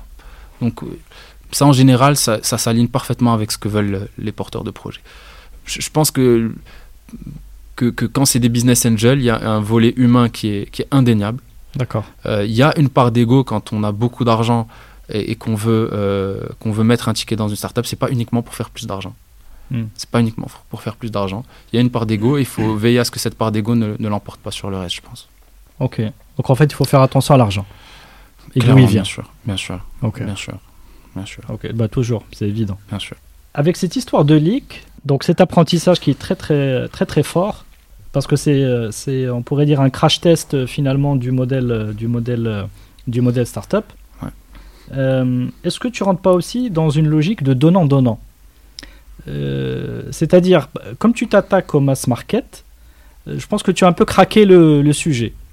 C'est-à-dire, tu vois, tu donnes de la pub contre, euh, Ouais. contre euh, euh, de la recharge. Ouais. Et j'ai l'impression que ça, ça va te, c'est un apprentissage très fort chez toi que tu vas réutiliser après. Que Absolument. j'ai raison Tu as parfaitement raison. En fait, pour moi, ceux qui font argument d'autorité du point de vue de la question que tu es en train de poser, qui est extrêmement pertinente, c'est comment on peut faire une startup qui fonctionne. Euh, Pour moi, ceux qui répondent à cette question de la manière la plus pertinente possible, c'est le Y Combinator. Donc, c'est le gros, gros, gros accélérateur de la Silicon Valley euh, qui a été à l'origine d'entreprises comme Airbnb, Stripe, Dropbox. C'est des personnes qui ont démarré avec un tout petit fonds et qui aujourd'hui gèrent à peu près 100 milliards de dollars, qui ont à peu près 100 milliards de dollars en actifs sous gestion euh, et qui sont c'est pas un énorme fonds de private equity, ils sont en- une cinquantaine de partenaires en short et t-shirt dans la Silicon Valley. Euh, ils, ils disent une, une phrase euh, très forte et pourtant très très simple, c'est make something people want. Mhm. Si vous voulez qu'une startup fonctionne, il faut que vous fassiez quelque chose que les gens veulent. Mhm. Et, et, et- et- et tu as raison, c'est un peu ce que tu dis. Quand on est au Maroc et qu'on a qu'on a la- la- qu'on est dans la configuration euh, que je t'ai décrite tout à l'heure, c'est-à-dire que tout le monde veut, veut des recharges et qu'on dit nous on va vous donner de la recharge téléphonique gratuite, ben on s'approche un peu de ce mantra-là, euh, de- de- du mantra de ces gens-là. Très Et on se rend compte qu'ils ont raison. Bah, écoute, ok. Moi, moi, en tout cas, je, ce que je, je- je note, c'est que tu as craqué le code. euh, tu as craqué le code euh, parce que je vais, on va retrouver ce craquage de code plus tard hein, dans le- Absolument. dans l'histoire. Absolument. Alors, comment tu te. Je sais pas, tu te reconstruis, je sais pas si c'est le bon terme, après cet euh, Ouais. épisode où, où tu passes euh, Non. facilement? Non, franchement, ça se passe très bien parce que ce qui se passe juste après, c'est que le téléphone n'arrête pas de sonner. Tu t'es fait un nom. Bah, Enfin, c'est c'est un peu présomptueux de le dire comme ça, euh, surtout que j'étais encore tout jeune à l'époque euh, et que. Mais clairement, le, le téléphone n'arrête pas de sonner. Hmm. Et ce qu'on n'arrête pas de me dire, c'est je te donne l'argent, viens on refait ensemble. Euh, donc, euh, bon, c'est- une- donc, rapidement, j'arrive à me remettre dans une configuration où, où je me dis je vais refaire. Euh, et plutôt que de refaire en, en- en- en solo, je fais le choix de le refaire pour une grosse entreprise qui fait du FMCG et Mhm. qui distribue aussi de la recharge téléphonique. Donc, je- qui fait, si, si on le faisait, ça faisait synergie entre différentes euh, activités qu'ils euh, qu'ils avaient. Euh, et là, je rencontre des gens extraordinaires. Euh, euh, une personne en particulier que, que, que, que j'apprécie, enfin, que, que je fréquente encore aujourd'hui, que, que j'apprécie tout particulièrement. Euh, je fais ça pendant une année. Je me, rends, Mhm. je me rends bien compte du fait que, que c'est plus une start-up, que je suis dans le cadre d'une entreprise où il y a un building avec 300 personnes dedans. Mais c'était quoi? T'étais, euh, à ce moment-là, je travaillais pour eux. Je travaillais pour eux. Ok, d'accord. tu travailles sur un projet euh, pour, d'accord, pour ce projet. Et c'est pas Blind par, par hasard? C'est ça. Ok, exactement. Exactement. Exactement. Je fais ça pendant à peu près une année. Euh, c'est une expérience extraordinaire dont je garde un souvenir euh, intarissable, mhm. où je rencontre là le learn, enfin le, s'il y avait une chose que que, que, que s'il y a une chose que je retiendrai, c'est les personnes que je rencontre et qui deviennent des personnes qui comptent beaucoup pour moi. Euh, une personne en particulier, le directeur général de cette, de cette grande entreprise, qui, j'espère, m'autorisera à le qualifier de mentor. On peut, on peut savoir qui c'est? Oui, il s'appelle Fahd Bennani. Mhm. Euh, et, euh, et, voilà, qui, qui, est, qui, avec qui il y a une relation extraordinaire qui se construit. voilà, assez rapidement aussi, je me rends compte que, que ce que je veux faire, c'est de l'entrepreneuriat. D'accord, ok. Donc tu reviens à tes premiers amours. Tu vas revenir à tes premiers amours. Voilà. Je, suis dans une configuration où euh, on me propose un, poste dans un startup studio. Mhm. Euh, donc quand j'étais quand j'étais encore chez eux. Euh, et donc rapidement, il y a, c'est une boîte qui est dans plusieurs pays dans le monde, qui s'installe au Maroc. J'ai cherché un, un, country manager. donc c'est un, un, un startup studio et un fonds d'investissement qui s'appelle Seed Stars. Mhm. Euh, et, leur modèle économique, c'est d'investir dans des boîtes et de les aider à se développer dans l'ensemble des pays dans lesquels ils sont. Et en, gros, euh, j'ai discuté avec une personne qui était extrêmement convaincante. C'était un ancien partenaire euh, McKinsey. Ils ont la particularité d'être extrêmement convaincants. Il me dit une phrase que j'oublierai jamais. Il me dit écoute, c'est simple, on cherche la personne qui va nous aider à lancer, je ne sais plus le nombre exact, mais c'est quelque chose comme 13 boîtes dans les 5 prochaines années au Maroc. Et en fait, c'est des boîtes dans lesquelles nous, on a investi. Euh, et, et, ce qu'on voudrait, c'est les déployer au Maroc, et donc on cherche la personne pour les déployer. Là, c'était censé être une négo sur un salaire, sur des stock options, etc. J'ai dit, donnez-moi vos conditions, moi c'est ok, je suis votre homme si vous me voulez, je suis avec vous. leur, euh, leur, leur, manière de fonctionner, c'est qu'ils ont euh, des bases locales dans un certain nombre de pays, dans des mhm. pays émergents, en Amérique du Sud, en Afrique et en Asie du Sud-Est. Et dans chaque pays, ils vont avoir euh, tout un process qu'ils appellent de screening de deal flow, c'est-à-dire qu'ils vont regarder les startups qui sont présentes euh, dans ces environnements, mhm. euh, éventuellement investir dans les meilleurs. Donc un peu partout dans le monde, ils trouvent les meilleurs, ils investissent dedans. Étant donné qu'ils ont des bases locales dans tous ces pays et du management local, en plus de trouver les meilleurs dans, certains pays, ce qu'ils font, c'est qu'ils aident les boîtes dans lesquelles ils ont investi à se déployer dans tous les pays dans lesquels ils sont déjà. Concrètement, une boîte euh, dans laquelle ils ont investi au Nigeria, étant donné qu'ils avaient une base à Casablanca avec moi, mon métier, ça aurait été de déployer cette boîte à Casablanca. Et donc, euh, ça rentrait exactement dans le cadre de ce que je voulais faire. On était systématiquement dans le cadre d'une toute petite boîte qu'on lançait dans un marché, etc. Donc, euh, Mais toi, mais toi qu'est-ce, que qu'est-ce qui t'intéressait là-dedans? Parce que, ok, tu vas avoir accès à ces plusieurs marchés, mais le côté entrepreneur, comment il va fonctionner dans ce, dans bah, ce modèle? Pour toi. Hein. Bien sûr. Bah, là, l'objectif, c'était de dire on a un modèle qui existe avec souvent un produit euh, qui existe aussi. Et l'objectif, ça va être de déployer l'exécution mmh, pour faire que ça parte de zéro jusqu'à ce qu'on appelle dans notre jargon product market fit. C'est-à-dire que la croissance devienne. C'est là où tu, toi, tu es entré en jeu. C'est dans cette phase-là. Voilà. Et il fallait le faire à répétition sur plusieurs boîtes. Donc là, tu, tu, peux, tu, as de quoi t'éclater pendant, euh, pendant un petit bout de temps. Exactement. Ok. Bon, après, la, la, promesse n'a pas été tenue. Alors, comment, comment ça n'a pas, comment ça n'a pas été tenu? Bah, euh, il y a eu moins. Enfin, on, a, on a prospecté. Euh, leur objectif numéro un, c'était de déployer la base locale mhm. avant de commencer à lancer des boîtes au Maroc il fallait que cette base locale, donc ce qu'ils appelaient le seed space, soit en elle-même cash flow positif, c'est-à-dire qu'il fallait réussir à vendre du, euh, un certain nombre de services que, le, que, le, que, le, que la base locale euh, proposait avant de pouvoir commencer à déployer de la startup, même si on a commencé à travailler sur certains sujets.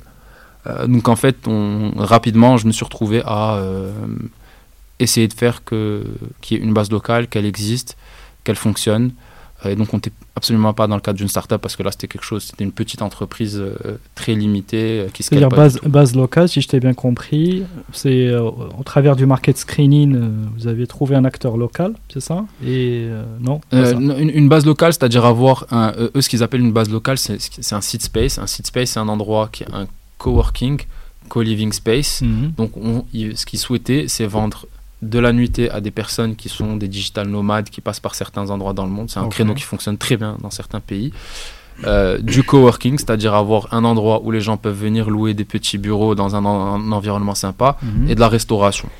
Donc on était euh, plus proche euh, d'un petit hôtel que, que de quelque chose qui était de l'ordre d'ordre bon, créer des rendements, ex- des, des- des- des rendements croissants. Quoi. Très bien. Ok. Donc t'étais pas à l'aise avec ce modèle-là, en tout cas. Euh, J'étais super à l'aise en fait. J'étais super à l'aise parce que Mhm. les, les gens, encore une fois, étaient géniaux. C'est des Suisses qui sont super euh, sharp, ponctuels, honnêtes, gentils, bienveillants. Donc, euh, donc non, j'étais super à l'aise. C'est c'est juste qu'en fait, euh, à un moment donné, on m'a fait une offre là où pour le coup, l'objectif c'était de rentrer dans un, un environnement d'exécution ultra radical. Euh, et comme c'est ce que je voulais, bah, bah, j'ai pris cette offre. Euh, j'aimerais revenir sur le rôle, parce que j'aimerais bien voir aussi comment le- l'entrepreneur ou le, le serial startupper construit ses compétences. Ouais. Parce que t- l'expérience family, ça a été un truc génial, parce que là, tu, ça t'a donné vraiment le- toutes les armes. Ouais. Mais dans le rôle opérationnel, tu vois, que tu Ouais. as joué, pendant, par exemple, chez Leak et après sur Blind, Ouais. c'était quoi? C'était du, plutôt du market ou de la tech ou du, un peu de tout? Est-ce que tu t'es découvert un... euh, quelque chose qui te plaisait un peu plus dans le, Ouais. tu vois, dans le tout. Euh, c'est une question extrêmement pertinente parce que en fait, quand on est à l'extérieur, je, je me rends compte que quand on est à l'extérieur d'une startup, on a l'impression que faire une startup, c'est faire de la tech ou du produit. Là, c'est la grande mode en ce moment. Tout- Mhm. Toutes les banques font des des euh, des, euh, des des agents, des, des- comment ils appellent ça, des, des digital factory pour Mhm. devenir plus agile, etc. Et donc ils mettent des product owners, des product managers, des scrum masters, des DevOps, etc., etc. Euh, et des growth hackers, des CMO, tout ça. On a l'impression que ce champ lexical, c'est ce qui fait la startup. C'est pas du tout ce que moi personnellement j'ai expérimenté.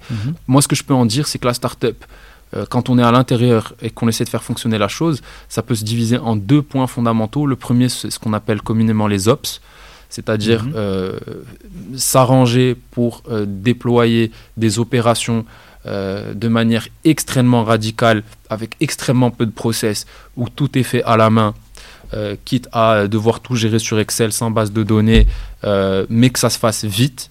Mhm. C'est-à-dire que clairement, il y a, y a- il y a une, il y a une question, enfin, il y a, y a une, y a une, il y a une appétence à la vitesse qui est extrêmement importante. Et le corollaire de la vitesse, ben, c'est à quel point on est capable de déployer de l'exécution rapidement. Mhm. Et en parallèle de ça, toute la partie strat, c'est-à-dire d'avoir d'être à l'aise et d'avoir du recul sur l'ensemble des éléments chiffrés euh, qui permettent de, prendre les bonnes décisions et d'axer les ops sur les décisions qui sont prises en fonction de ce qui est, de ce qui est empirique. Donc c'est deux têtes, un peu yak. Ouais, Euh, clairement, peu- clairement. peu Deux, deux têtes, deux, deux- deux piliers. Clairement. Toi, t'étais plutôt euh, quel côté? Bah, euh, moi, c'est- les deux piliers que j'ai toujours adoré. L'exécution et- les- l'exécution et la, et la strat. Les ops et la strat. D'accord. Clairement, clairement. Je me suis très rapidement rendu compte que c'était euh, c'était le nerf de la guerre en startup. Ok. qu'il fallait réussir à faire beaucoup de choses avec très peu de moyens et que par conséquent, euh, l'une des méthodes pour y arriver très vite, c'est de l'huile de coude et surtout pas s'inscrire dans un environnement de process, de bureaucratie, etc. Mhm. C'est justement la dialectique que je te tenais tout à l'heure à propos euh, de, de bah, c'est pas grave si on n'a pas de produit, on fait les choses, même manuellement. S'il faut juste démarrer avec une page Facebook, on y va, on démarre. Mhm. Euh, que beaucoup de gens appellent MVP. Euh, MVP, à mon avis, c'est plus un terme qui, est, qui fonctionne pour, euh, Mhm. enfin, pour d'autres environnements. Ok. Bah, J'ai Et- compris. Je crois que ce que tu veux dire, c'est que les fondamentaux, c'est donc la strat et les ops, et le reste, Mm. tu t'appuies sur des. Quand je dis le reste, c'est le digital marketing, une techno un peu plus pointue. Le reste, tu peux t'appuyer sur euh, un cofondateur ou ou des tiers. Tu as raison, et j'irai même un peu plus loin. Euh, non seulement tu peux t'appuyer sur un cofondateur des tiers, mais euh, ce sont des choses qui, de- qui deviennent, dont on se rend compte très rapidement que c'est une commodité. Parce qu'en fait, le problème dans une startup, c'est pas de réussir à faire un meilleur produit, c'est de faire que ce qu'on propose crée, euh, crée un product market fit. Mhm. Euh, 99% des startups qui lancent un produit, le produit ne fonctionne pas. Euh, c'est le pro- quand le produit fonctionne pas, le fait d'avoir un cofondateur technique qui est capable de vous faire une super plateforme euh, dans le dernier langage à la mode et de le faire en overnight en une seule soirée parce qu'il dort pas et qu'il a tout codé et qu'il est talentueux, Mhm. ça ne, ça ne participe pas du succès de la boîte. Ça devient, euh, ça devient quelque chose d'important de fondamental quand la boîte commence à fonctionner. Encore une fois, ce qu'il faut, c'est savoir phaser les choses correctement, Mhm. de ne pas mettre la charrue avant les bœufs. Le- le- le- ce qu'il faut, c'est d'abord avoir quelque chose qui fonctionne, qui crée le, ce product market fit. Product market fit, c'est quand euh, la croissance devient organique et, et exponentielle. Euh, et ensuite, euh, faire tout, tout ce qu'on veut derrière. Très bien. Donc, bon, donc tu, tu, es un ex- tu es un expert du, du product market fit. On va y arriver après, on va y arriver après sur Wafra, parce que c'est là pour le coup, on aura un cas, un cas d'étude euh, euh, bien défini. Mais alors, le, tu réponds à l'appel de, je crois, de Hitch. Oui. Pour revenir dans ton histoire, que- euh, voilà, ils t'ont, ils t'ont, ils t'ont vendu pour le coup, parce que tu avais déjà un gars qui t'avait vendu une belle, une belle aventure. Là, on t'a vendu encore une, une aventure qui t'a, Ah là, ils n'ont pas menti. qui t'a le plus emballé. Ah là, là, ils n'ont pas menti. Là, j'ai été servi. J'ai été servi. La première des choses, c'est que je, dé- je découvre deux personnes exceptionnelles. Mhm. Euh, la première, c'était Guy Pellerin, le fondateur de Hitch, qui est, qui est une cervelle euh, qui remplit la pièce. On s'en rend compte euh, à la seconde, on commence à lui parler. Et la deuxième personne, c'est Hichem Hamadi, donc, qui était son associé ici au Maroc, qui était donc le président de Hitch au Maroc et avec qui j'avais une relation extraordinaire et qui est une personne Mais extraordinaire. comment est venue cette opportunité en fait? En- Du en- réseau ou C'est clair, c'est que du réseau. Mhm. un, un- un copain qui m'appelle, qui, qui- qui est dans l'écosystème. Hello Isma, euh, qu'est-ce que tu fais en ce moment? Je suis chez Seedstars. Euh, Il y a Hitch qui cherche un country manager. Est-ce que ça peut t'intéresser? Ouais, ouais, shoot, shoot-moi euh, shoot-moi une connexion. Et 48 heures plus tard, j'étais embauché. Ok, d'accord. Ouais. Ouais, donc. euh, Littéralement, ça s'est vraiment passé comme ça. Je me rappelle encore, j'étais en train de prendre un, un petit déj euh, avec un, un, collègue de Seedstars euh, au Starbucks euh, à Casa. Voilà. euh, ok. Et alors, euh, cette, euh, cette, euh, donc ce contact qui, qui passe bien, vous Ouais. faites confiance mutuellement. Et c'était quoi le, c'était quoi l'ambition du projet? Bah, L'ambition du projet, en fait, quand, quand je suis arrivé chez Itch, ils étaient dans une configuration. Itch, c'est une marketplace. Marketplace, il y a deux grands types de startups les SaaS, les logiciels qu'on vend, euh, donc par exemple Salesforce, etc. Et les marketplaces. Les marketplaces, c'est quand il y a un logiciel et d'un côté, il y a des fournisseurs du service et de l'autre côté, il y a des demandeurs. Itch, c'est une marketplace. Et le plus gros problème euh, en marketplace au début, c'est de trouver les personnes qui fournissent le service pour qu'ensuite avoir des personnes qui viennent consommer le service euh, chez ces personnes-là à travers le logiciel. Là, pour le coup, ils avaient énormément de mal à trouver le, premier maillon de la chaîne, qui est donc la supply, les personnes qui fournissent le service, Mhm. qui sont là pour le coup des taxis. Il y avait très peu de taxis, donc très peu de clients. Les clients qui essayaient de venir faire des requêtes sur Itch ne trouvaient en général pas de taxi. Donc le corollaire de ça, c'est qu'il y avait très peu de trajets qui se faisaient sur Itch et, et ce qu'ils voulaient, c'était faire que le nombre de trajets augmente de manière exponentielle. Ok. Et dès le départ, c'était des taxis, hein, c'est ça? Absolument, ouais. D'accord. Ok. Absolument. C'est un positionnement euh, dès le départ. Et donc toi, tu, c'était quoi le problème que tu devais résoudre en Bah, tant que donc c'était country head, c'est ça Maroc Country- manager. ouais. Mhm. Bah, le, le problème que je devais résoudre, c'est de faire que l'entreprise fonctionne. Mhm. Et avec tout ce que ça peut im- impliquer, euh, toutes les complexités qu'il peut y avoir.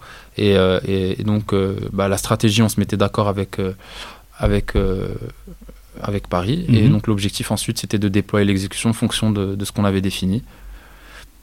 On a eu des résultats qui étaient plutôt satisfaisants. Au bout de quelques mois de travail, on avait la moitié des taxis de Casa qui étaient dans la plateforme. On en avait plusieurs milliers par semaine qui étaient actifs sur la plateforme. On avait euh, on faisait des, dizaines de milliers de trajets. On est passé de quelques, quelques dizaines à plusieurs dizaines de milliers de trajets, euh, plusieurs centaines de milliers de clients. Et quel levier tu as dû utiliser là pour le coup?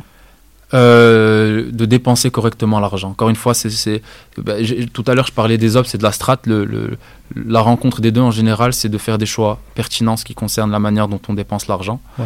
Euh, je, je mets pas ça à, à mon actif uniquement, mais à l'actif de, des personnes qui sont, qui sont à Paris également, parce que les décisions étaient prises, euh, Mhm. étaient prises en, en- en adéquation entre tout le monde. Euh, mais clairement, euh, enfin, si, si tu veux, on peut rentrer dans des aspects plus quantitatifs, mais, mais clairement, l'objectif de toute marketplace, c'est d'arriver à une taille critique qui fait qu'on n'a plus besoin de dépenser de l'argent pour que les gens euh, veuillent acheter le service. Mhm. Si, si tu prends, prenons un exemple. bah, si- si- Il y a un exemple que j'aime beaucoup. J'en ai parlé l'autre jour. C'est si tu prends toute l'industrie de la montre en Suisse, qui, était, qui est originellement le plus grand exportateur mondial de montres, Mhm. euh, euh, aujourd'hui, Apple, à lui tout seul, vend plus de Apple Watch que toute l'industrie suisse. En, valeur En volume. En volume en valeur, les ah deux. Ouais. les deux. En volume et en valeur. Euh, et en fait, quand on, quand on analyse euh, ce, phénomène, je pense qu'on répond de manière assez, assez cohérente à ta question, parce qu'en fait, on se rend compte que, que encore une fois, c'est un des héritages de, de la révolution industrielle. Quand on industrialise, la qualité perçue diminue une petite montre dans la enfin un petit artisan de la vallée de Joux en Suisse qui vous fait une montre euh, handmade super belle etc c'est un objet incroyable quand on a une montre qui est fabriquée à la chaîne elle est moins elle, est moins bien perçue même si technologiquement elle est elle est, elle est plus mhm. solide plus robuste etc euh, en startup c'est le contraire vous avez une montre qui est pas jolie qui s'appelle l'Apple Watch euh, mais il y a tellement il y a tellement de choses qu'on peut faire avec euh, d'un point de vue applicatif que euh, les gens qui développent des applications font que la montre, elle commence à monitorer les séances de sport, à envoyer des notifications intelligentes, à vous aider lors Donc en fait, on n'a plus une montre, on a quelque chose, on a un écosystème autour de la montre. Hmm.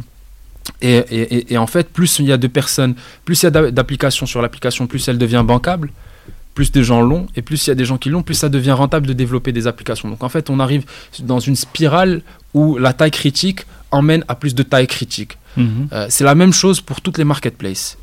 Euh, c'est pour ça qu'ils vendent plus de, de, montres que tout. Si, euh, on, se rendait, on, se rendait très vite compte, je me suis très vite rendu compte à travers Itch qu'il y avait une corrélation extrêmement forte entre la quantité de, de taxis qu'on mettait à disposition des gens et la quantité de gens qui venaient consommer du taxi via l'application.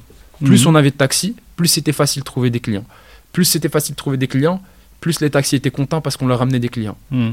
Donc vous avez d'abord mis, vous avez donc sur la base de ce modèle vertueux, vous avez d'abord mis le paquet sur le recrutement de, euh, de taxis, c'est ça? En fait, le, message que je cherche à te faire passer, c'est que, hmm. parce que c'était ta question euh, initialement, c'était de dire pourquoi tu as réussi. Je pense que sincèrement, on a réussi parce que quand tu arrives à atteindre une taille critique.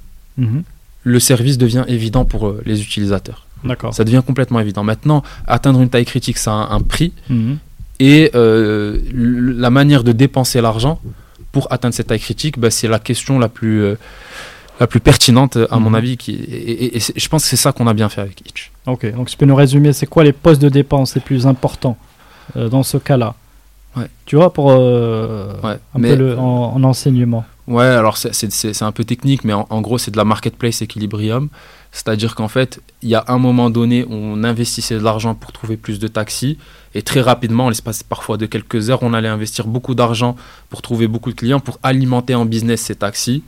Euh, et dès qu'on avait trop de clients, on réinvestissait côté. Et plus on arrivait à monter, plus la quantité d'argent qu'on investissait pour un trajet diminuait. D'accord, donc en fait tu as une espèce de tableau de bord avec voilà ce que j'investis sur côté euh, taxi, voilà combien de clients j'ai et tu voilà tu joues un peu, ça, ouais, alors en fait le raisonnement il vient de l'aval, il vient pas de l'amont. Mhm on savait qu'il fallait que le nombre de trajets soit exponentiel, donc on calculait les taux de croissance composés de semaine en semaine. Concrètement, si tu fais, il fallait tenir au minimum 10% sur deux ans pendant, pendant, pendant les, toutes les semaines. Donc si tu arrives à les tenir 10% par semaine pendant deux ans, ça te fait une courbe exponentielle. Mhm. Euh, et dès qu'on avait le taux de croissance qui baissait un tout petit peu,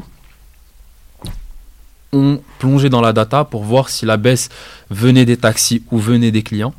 Et à ce moment-là, on mettait en place des actions pour euh, que la quantité de taxis progresse ou que la quantité de clients progresse. Intéressant. tu, euh,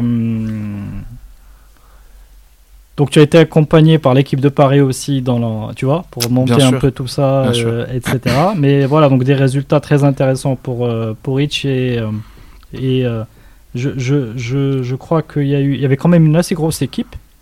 Tu étais devenu manager quand même d'une. Non, au, début, on était deux. Ok. à la fin, on était 27. à la fin l'équipe. Voilà, donc c'est ce que j'appelle une belle équipe. Comment tu te retrouves? Est-ce que tu es à l'aise dans ce rôle euh, de patron d'une petite 27 euh, C'est quand même. Euh, ça commence à faire ça du commence monde. À faire du monde. Ça commence à faire du monde. En, en, vrai, quand, quand, on est, quand, on est la, quand, quand on a la croissance qu'on avait à l'époque, euh, on n'a même pas le temps de se poser ces questions. Et en plus, c'est même pas, on est passé de 2 à 5, on est passé très rapidement de 2 à 7 et de 7 à 27. C'est-à-dire qu'à un moment donné, on était 7 qui travaillaient mhm. et on a décidé que de recruter des taxis pour qu'ils deviennent commerciaux pour trouver d'autres taxis. Mhm. Et on a dit, il faut en prendre 20.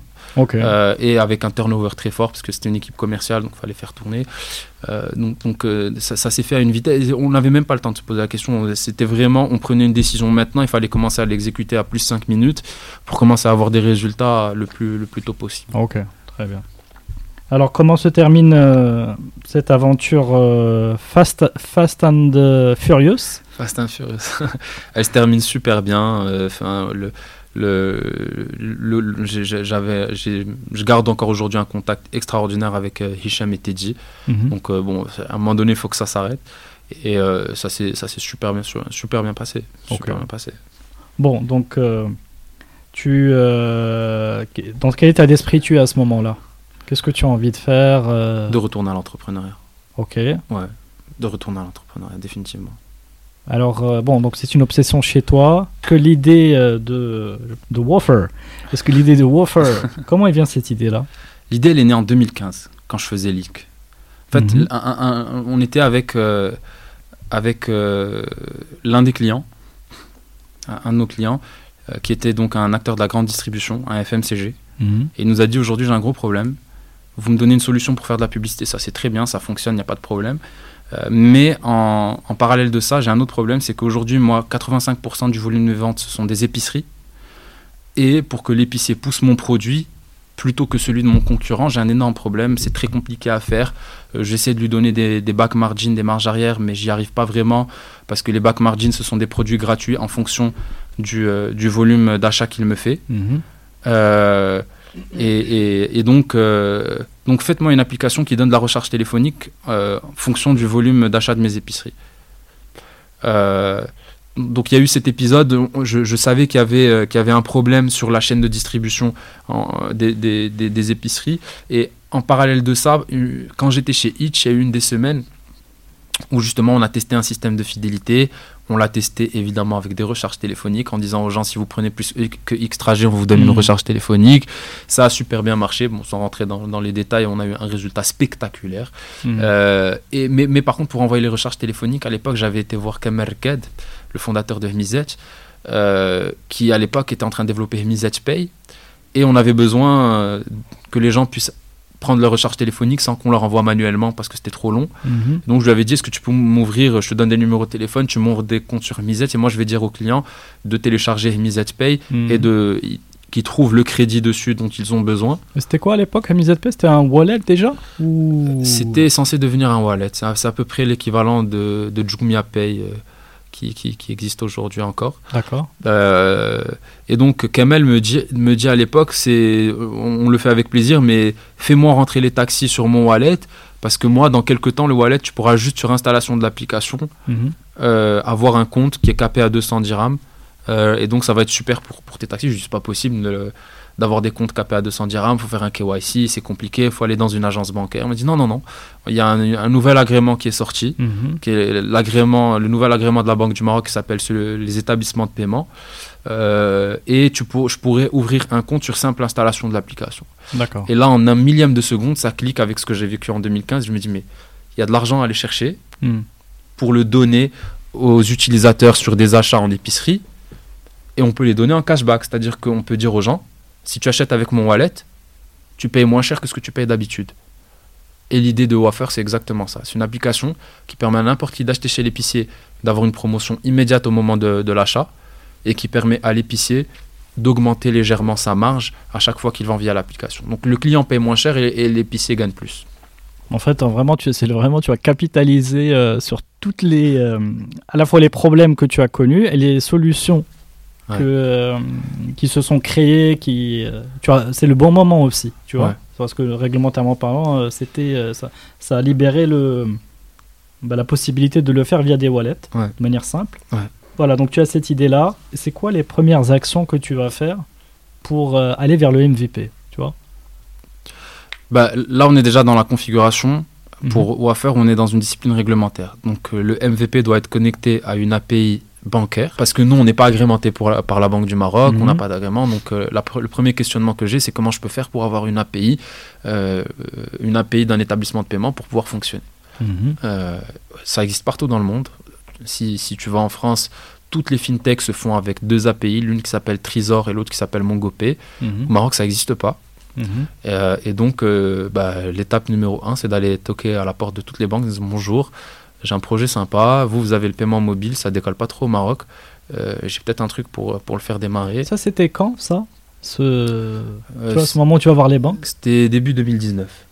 Ok, Début 2019. d'accord. Bah, c'est marrant parce que tu, quelque part, pour moi, tu es venu avec. euh, Enfin, c'est un peu de ma modeste fenêtre. hein. Ouais. C'est que tu es venu vraiment avec une solution. Ouais. Quasi clé en main. Pour proposer euh, un peu à, à cet écosystème. Donc, il y a, il y a des acteurs, euh, tu vois, il y a des acteurs, il y a les, il y a les FMCG, il y a, il y a- il y a les banques. Donc, tu arrives avec une solution qui permettait en fait de, de faire grossir ce marché-là. Ouais. C'est-à-dire que si tu n'avais pas été là, je pense que, ben, euh, tu vois, ce marché-là aurait attendu que quelqu'un prenne ce, veut bien jouer ce rôle. Bah, enfin, merci de considérer qu'on va y arriver.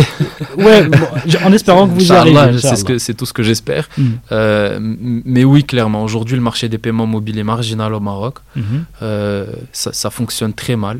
Euh, moi, je pense qu'il y a une raison fondamentale à ça, c'est celle, c'est celle qui est, qui est résumée par le mantra du Y Combinator dont j'ai parlé tout à l'heure. Mhm. C'est-à-dire qu'aujourd'hui, le paiement mobile, c'est pas quelque chose que les gens veulent. On l'a pensé techniquement extrêmement bien, c'est-à-dire que je pense, c'est paradoxal en plus, que la Banque du Maroc a extrêmement bien fait le job, c'est-à-dire qu'ils ont tracé ce que devaient être les limites du paiement mobile, avec tout ce que ça comportait de contraintes, etc. etc. Ensuite, ce qui a moins bien été fait à mon avis, c'est qu'on n'en a pas fait des solutions pour, les clients, pour le client final. On a simplement pris euh, ce qui a été produit en termes de circulaire pour faire euh, une application qui réunit un certain nombre de fonctionnalités, un transfert, un paiement, un Mhm. cash-in, un cash-out. Euh, or, c'est pas ce que les gens veulent. Les- les- les- au- Aujourd'hui, s'il y a une énorme industrie au Maroc du transfert d'argent, Mhm. c'est parce qu'il y a un problème pour transférer de l'argent. Et si on prétend le régler avec une application de paiement mobile, c'est pas vrai. C'est pas possible parce que les gens, leur argent, ils l'ont en cash, ils l'ont pas dans l'application mobile. Mhm. S'ils doivent se déplacer dans le point cash pour faire un cash-in sur leur application mobile et ensuite envoyer l'argent, bah, pourquoi le mettre sur le wallet alors qu'on peut l'envoyer directement sur le réseau cash? Donc, donc voilà, c'est des contradictions qui m'ont paru euh, être un terreau fertile pour développer le- la boîte que j'essaie de développer aujourd'hui. Ok, donc si, euh, si tu veux bien, on va revenir sur juste décrire la solution. C'est euh, j'arrive euh, dans mon épicerie euh, qui est à deux pas de chez moi. Ouais.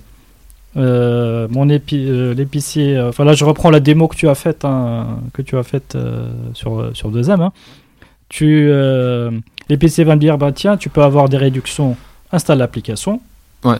Je bah tiens bah je voilà je- j'installe l'application, il faut euh, l'alimenter. Ouais. Donc euh, je fais le versement auprès du auprès du De l'épicier. épicier, donc auprès du marchand. Donc lui, il a les moyens de faire, de, de me créditer, de me créditer ce, ce wallet. Absolument. Ok, qui est donc euh, donc le wallet qui est adossé à mon numéro de téléphone. Ouais. Voilà. Donc fort de ce de ce premier crédit, je peux je scanne le code barre ça. du produit. C'est ça. Ok. Donc une fois que j'ai scanné et du coup immédiatement donc je paye. Bon, imaginons que je prends qu'un produit, je le paye et au travers de ce paiement là, donc ce transfert vers le vers le le, wallet de l'épicier, cela va euh, déclencher une réduction sur un prochain achat ou euh, Sur l'achat même que, sur l'achat même. que, que tu viens d'effectuer. Très bien. Sur l'achat même que tu viens d'effectuer. Euh, tu as très bien résumé la chose. Sachant que, sachant que l'épicier, il est incentivé. Non, mais vraiment, c'est très fort ce que tu as fait. Merci. pour- je, je veux, je veux que les, les auditeurs le comprennent bien. Ouais. C'est que tu as pensé, et c'est ça que j'ai trouvé très fort dans ton approche, tu as pensé à chaque acteur. euh, quel va être le moyen de le convaincre Enfin, Vraiment, Ouais. c'est, tu, tu as cette capacité à adresser les besoins et les questions de chacun des acteurs. Donc le client, on a vu, lui, il a une réduction immédiate, donc il est content. Donc la, la le fameuse recharge, il a la satisfaction, il est, elle est, elle est là. Ouais. Euh, L'incentive pour lui, il est là. Côté épicier, parce que c'était le- nœud du, du sujet, c'est comment intéresser le, toutes les parties prenantes. Ouais. Côté épicier, lui, il est incentivé à faire le premier cash-in, je crois. Le- premier, l'épicier, il est, Ouais. il est incentivé à faire le premier cash-in. Absolument. ouais. Et euh, également dans la vente du, du- de ce produit-là. Et le, le, le- le FMCG lui-même aussi, il est incentivé parce que lui, il va faire plus de, De vente. de ventes. Ouais, en, effet, tu as raison. C'était, un, un- c'était fondamental de pouvoir aligner les intérêts de l'ensemble des parties. Parce que s'il y en a un seul des acteurs qui ne gagne pas quelque chose, tout le projet tombe à l'eau. Hmm. Le FMCG, aujourd'hui, il a des problématiques structurelles. Il ne peut pas faire de promotion à l'intérieur d'une épicerie. Donc, il ne peut pas orienter le choix des clients à l'intérieur de l'épicier au moment de l'acte d'achat. Et c'est très compliqué pour lui de faire que l'épicier devienne le commercial de sa marque plutôt que de la marque concurrente. Nous, ce qu'on fait, c'est vraiment adresser ces deux problématiques uniquement avec une proposition de valeur très ciblée qui est de dire notre métier, c'est de faire grossir la part de marché de nos partenaires de la grande distribution. L'épicier, pour qu'il adopte le service, il faut qu'il y gagne quelque chose. Donc, le plus simple, c'est de lui augmenter sa marge. Et le client, il faut qu'il y gagne quelque chose. Donc, le plus simple, c'est de lui diminuer le prix. Et en faisant ça, on aligne l'intérêt de, de chacun. Très bien. Donc, super concept. Ouais, donc une fois que tu as vu cette opportunité-là, Ouais. tu, euh, tu, tu as cherché un cofondateur, parce que je sais que dans l'histoire, il y a un cofondateur qui est plutôt euh, qui est CTO aussi. Bien sûr. Euh, Reda, qui s'appelle Reda. Reda Slek, que j'embrasse très fort. Ok, bon, on le salue. Alors, euh, pourquoi tu cherches un cofondateur Et à quel moment de... Parce que là, tu as l'idée, tu as l'expérience, tu as le background. Comment tu complètes ton puzzle Ouais. pour te donner les- toutes les chances pour y arriver Euh, déjà, une grosse conviction, c'est euh, c'est de la pertinence d'avoir pas un cofondateur, pas un CTO, d'avoir Reda avec moi. Euh, c'est c'est une personne avec laquelle j'avais déjà travaillé dans le passé et j'avais une grosse conviction quant à son esprit entrepreneurial et sa capacité à exécuter sur la partie produit et tech. Euh, par ailleurs, le fait, euh, enfin le, le, fait de, étant donné qu'on est dans une discipline réglementée, d'avoir un produit tech qui soit solide et structuré, euh, qui, est, importante. Donc, voilà, c'est les deux, les deux piliers sur lesquels repose cet édifice. C'était un, un projet pour lequel je- j'avais l'impression que je ne devais pas partir seul. L'une Mm. des, er- des grandes erreurs que j'avais fait à l'époque de qu'on avait fait à l'époque de Leak, c'était que la plateforme technique était trop trop faible. N- Notre plus gros problème, c'était le churn. Et la première euh, cause du churn, c'était la non-stabilité de l'application. D'accord. Elle n'était pas stable parce qu'on scalait à une vitesse incroyable. Mhm. Euh, donc voilà. Donc, C'est très important de partir avec quelqu'un de tech. d'accord, donc lui, c'est un... Full un- stack. Ceinture, ceinture noire euh, du sujet. Sixième Dan. Très bien. Il en faut. Et alors, euh, moi, j'ai- quand même une, une- une interrogation sur euh, quand tu te dis j'y vais, tu sais à quoi tu, te, tu, te- tu vas te confronter. C'est-à-dire, il y a, il y a- il y a le volet réglementaire, donc la nécessité d'avoir un établissement de paiement Ouais. pour euh, adosser les, les comptes au wallet, au numéro de téléphone que tu vas, euh, qui vont faire les différents flux. Ouais. Qu'est-ce qui te fait croire que tu peux y arriver? Euh, probablement en- encore une, comme pour les, les, les expériences précédentes, une, une- une dose importante de naïveté. Mhm. Pour moi, il y a une évidence. Dé- déjà, moi, c'était impensable pour moi que les établissements de paiement n'aient pas de- d'API à disposition. Mhm. C'est-à-dire que euh, moi, déjà au tout début, je me disais, mais c'est- enfin, c'est des web services, je vais arriver, je vais leur dire bonjour, je veux web service 1, 2, 3, 4. Euh, ok, Mais normalement, c'est ça, non? Bah, dans, dans- dans beaucoup de pays du monde, oui. Non, non, au. Maroc, au Maroc. Ah, au Maroc, non, à l'époque, c'était pas ça. Mhm. La première fois que. Enfin, je, je me- je j'ai un souvenir précis d'être devant un banquier. Donc, je- je- ils ont de la chance, j'ai oublié c'est quelle banque et j'ai oublié aussi c'est quel banquier. Mais qui m'a dit une phrase assez incroyable qui m'a dit Mais en fait, ce que tu veux, c'est qu'on te donne des API pour faire une banque en ligne. Je dis Voilà, exactement. Tu vois. Il me dit Mais pourquoi on te donnerait. C'est c'est nous la banque. Pourquoi on te donnerait une API et, et donc là, j'avais deux voies qui se traçaient devant moi. C'était ou bien de commencer à argumenter sur le fait que, que le monde allait dans cette direction, que euh, le fait de créer des API, c'est ce qui permettait à la banque d'avoir une agilité toute particulière pour capter des flux et de tirer du PNB de ces flux et d'optimiser le cost to serve de la banque et de, de créer tout un modèle économique que la banque ne connaît pas aujourd'hui. Euh, ou bien de dire de lui dire non non mais en fait tu tu as raison j'ai dû Non. me tromper Non, donc tu t'es, euh, tu t'es vraiment, euh, voilà, euh, retrouvé face à, ce- à cet obstacle. Ouais. Je veux dire, c'est un obstacle euh, très important, de taille importante, c'est-à-dire la coopération de, de l'écosystème, euh, tu vois, Ouais. qui, est, euh, qui a l'agrément. Ouais. Alors, comment tu, comment tu as joué cette partie-là? Ben, en fait, tu, as raison, je me suis retrouvé devant cet obstacle, mais il faut dire les choses. Hein. Mhm. On, a, on a, on a l'habitude de bâcher tout ce qu'on peut bâcher au Maroc. J'ai aussi eu l'immense surprise d'avoir des gens extraordinaires dans les banques qui étaient euh, avec un niveau d'écoute extraordinaire. Mhm. Et en me disant, tu as raison, aujourd'hui on a un problème, personne n'en veut de ce paiement mobile. Euh, il faut que ce paiement mobile marche parce qu'il faut qu'on arrive à inclure financièrement les Marocains. Euh, et, ce que tu proposes fait, fait, fait, sens. Ce que tu proposes, c'est vrai. C'est pas. tu tiens quelque chose, tu tiens le mm. bout de quelque chose. Et, c'est vrai aussi que nous, on manque de flexibilité pour pouvoir faire quelque chose qui marche. On n'est pas une start-up. Euh, l'une des choses qui est la plus compliquée pour nous, c'est de cleaner le backlog technique. Euh, on est une banque, on a beaucoup de backlog, on a investi des milliards dans une digital factory juste pour essayer d'accélérer et on a encore beaucoup de mal à y arriver. Euh, et donc, en effet, si on, peut, si on peut faire des choses qui fonctionnent en alignant l'intérêt de la startup avec la nôtre, avec le nôtre, ben why not? Donc, donc c'est pas vrai. Il n'y a pas que des gens euh, qui vous mhm. disent.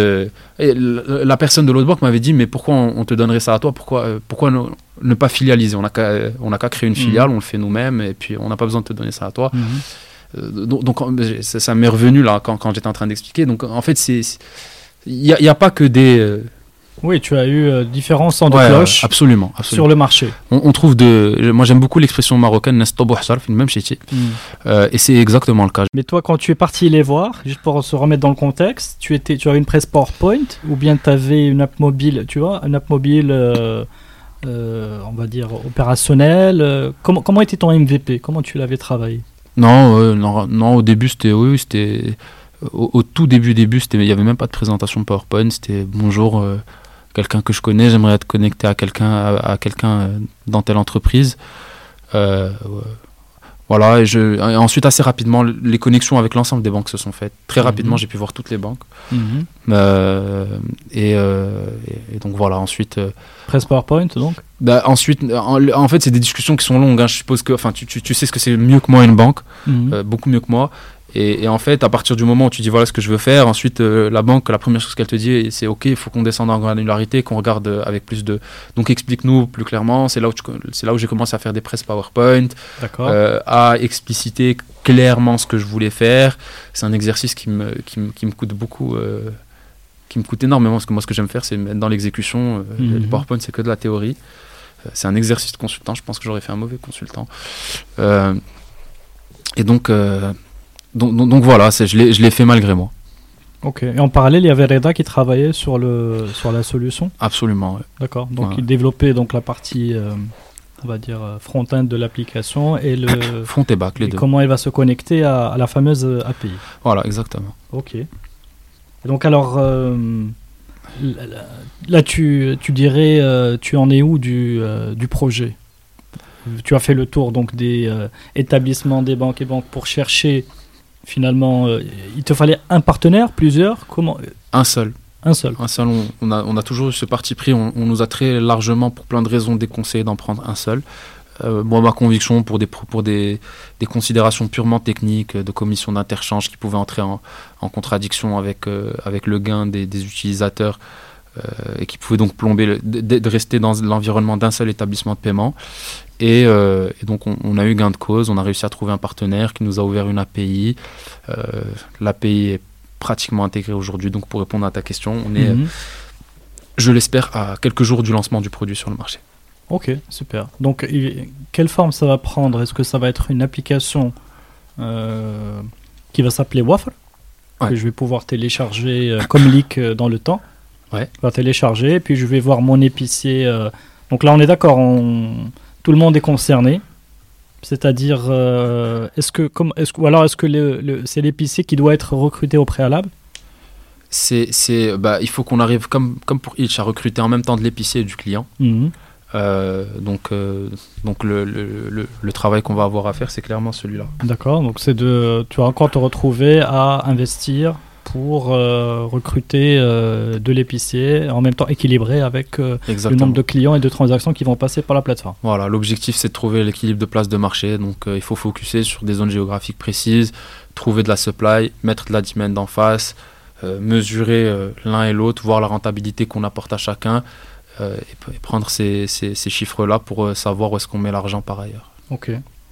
Ok, alors Smail, est-ce que s'il te plaît, tu peux nous... euh, donc tu nous as parlé du, du projet de Wafar, de... J'aimerais bien qu'on parle du business model, un petit peu. Bien sûr, avec plaisir. Surtout euh, de qu'est-ce que... Qu'est-ce que devrait gagner Wafar dans la, dans la transaction? J'imagine que c'est un, c'est lié à la, à la transaction donc, qui est faite par, euh, par, par le client au niveau de, de l'épicerie. Donc je, voilà, est-ce que tu peux juste nous, nous raconter un peu ce- ce- cette répartition? Que tu as que tu as imaginé et qui a convaincu le partenaire Euh, oui, avec plaisir. Donc, euh, le business model, en fait, il repose sur trois piliers. Le premier, c'est celui qu'on appelle communément fidélité, c'est-à-dire que nous, ce qu'on fait, c'est qu'on va aller négocier avec des acteurs de la grande distribution des réductions sur leur prix trade. Mhm. Euh, ces réductions-là, on les utilise pour donner les cashbacks aux clients et aux épiciers. Et une petite partie de cette réduction qui a été négociée devient le revenu euh, de, de l'entreprise Mhm. sur le premier pilier qui est euh, la loyalty, donc la fidélité. Le deuxième pilier, c'est celui des recharges téléphoniques. On a des épiciers qui peuvent vendre de la recharge téléphonique via, euh, via notre, notre application. Euh, donc en gros, là, c'est un modèle économique de grossiste de, de, D'accord. grossiste de recharge téléphonique euh, sur lequel on a une petite réduction parce que la plus grosse partie de la réduction euh, est, est- est rétribuée euh, à l'épicier. Mhm. Et enfin, une troisième, un troisième pilier qui est celui euh, de, euh, du, du deal qu'on a avec l'établissement de paiement et sur euh, l'argent qu'on fait entrer ou sortir euh, de, enfin de, des comptes de- de- d'utilisation du service qu'on appelle les cash-in et les cash-out. Mhm.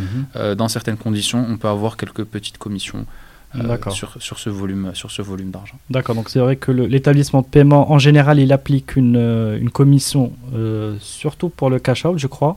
Donc Oui. c'est là où vous avez une petite partie lorsque euh, c'est fait au, au travers de, de Wafar, c'est ça? C'est ça. D'accord, ok. ça. Très bien. Et lorsque je scanne le code barre, Ouais. À des produits, ils, sont, ils proviennent de, du catalogue du, du FMCG. Euh, comment, comment marche euh, cette partie reconnaissance, euh, prix, etc. Oui, en fait, à chaque fois que, que, que produit est dans notre application, Mhm. c'est qu'on a un, un- comment dire, un deal, un contrat avec le FMCG qui produit ce produit-là. D'accord. Euh, maintenant, les codes, les- donc le code barre est enregistré dans notre base de données. Quand on le passe devant la caméra du téléphone, euh, le téléphone reconnaît le code barre, donc le produit avec son prix, sa réduction, euh, l'image euh, qui le, qui le montre. Euh, on a toutes les informations. D'accord, donc c'est des informations qui sont communiquées par, partagées avec vous par le, par le FMCG. Absolument. Très bien, donc ça veut dire, donc ce qui va nous amener à la, j'imagine à la phase pilote. Je pense qu'à un moment donné, parce que tu en as parlé à la télé, qu'il y avait une petite phase pilote avec des épiceries. Oui. Est-ce que tu peux nous raconter comment vous avez approché ce pilote? Hmm. quelle, quelle était sa philosophie? Et en termes de durée, comment, euh, comment vous l'aviez euh, imaginé? Alors, pi- pilote, c'est un grand mot. On a passé quelques, plusieurs fois quelques heures dans des quartiers populaires à différents endroits. Et notre objectif, c'était de tester euh, deux choses précises. Euh, la première, c'était de tester euh, quelle était la difficulté pour nous de convertir un épicier pour qu'il devienne utilisateur de l'application. Mhm. Donc, donc ça, on, on a pu se rendre compte du fait que c'est qu'on arrivait à le faire assez, assez facilement. Mhm. Euh, mais surtout après, ce qu'on ce qu'on essaie de voir, c'est si le système de viralité, donc qu'on appelle dans notre jargon le referral, pour les clients, fonctionnait. En fait, on a été extrêmement surpris parce que lors du premier pilote qu'on faisait, c'était c'était à Casablanca, Sidi Marouf. Euh, donc on a on a converti l'épicier et puis on avait euh, euh, on avait quelques clients qui venaient qu'on qu'on onboardait, c'est-à-dire qu'on convainc euh, qu'on on, on les a convaincus de Mhm. mettre notre application sur leur téléphone pour l'utiliser chez l'épicier. Euh, donc sans wallet, hein, parce qu'on on a- on n'était pas encore à l'époque connecté à l'API d'un d'un établissement de paiement. Mhm. Euh, euh, on, on leur disait, bah, faites semblant d'utiliser l'application juste pour voir si le processus fonctionnait bien, etc. Et une fois qu'on a testé ça, qu'on a vu que ça fonctionnait, on a dit, on va essayer de voir si on va réussir à faire venir plus de clients. Euh, et donc concrètement, ce qu'on a fait, c'est un peu ce qu'on faisait déjà à l'époque avec euh, Leak.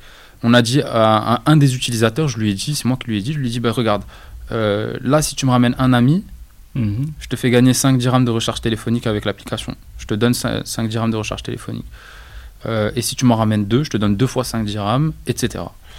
Euh, donc il part et littéralement 5 minutes plus tard, il revient avec trois personnes.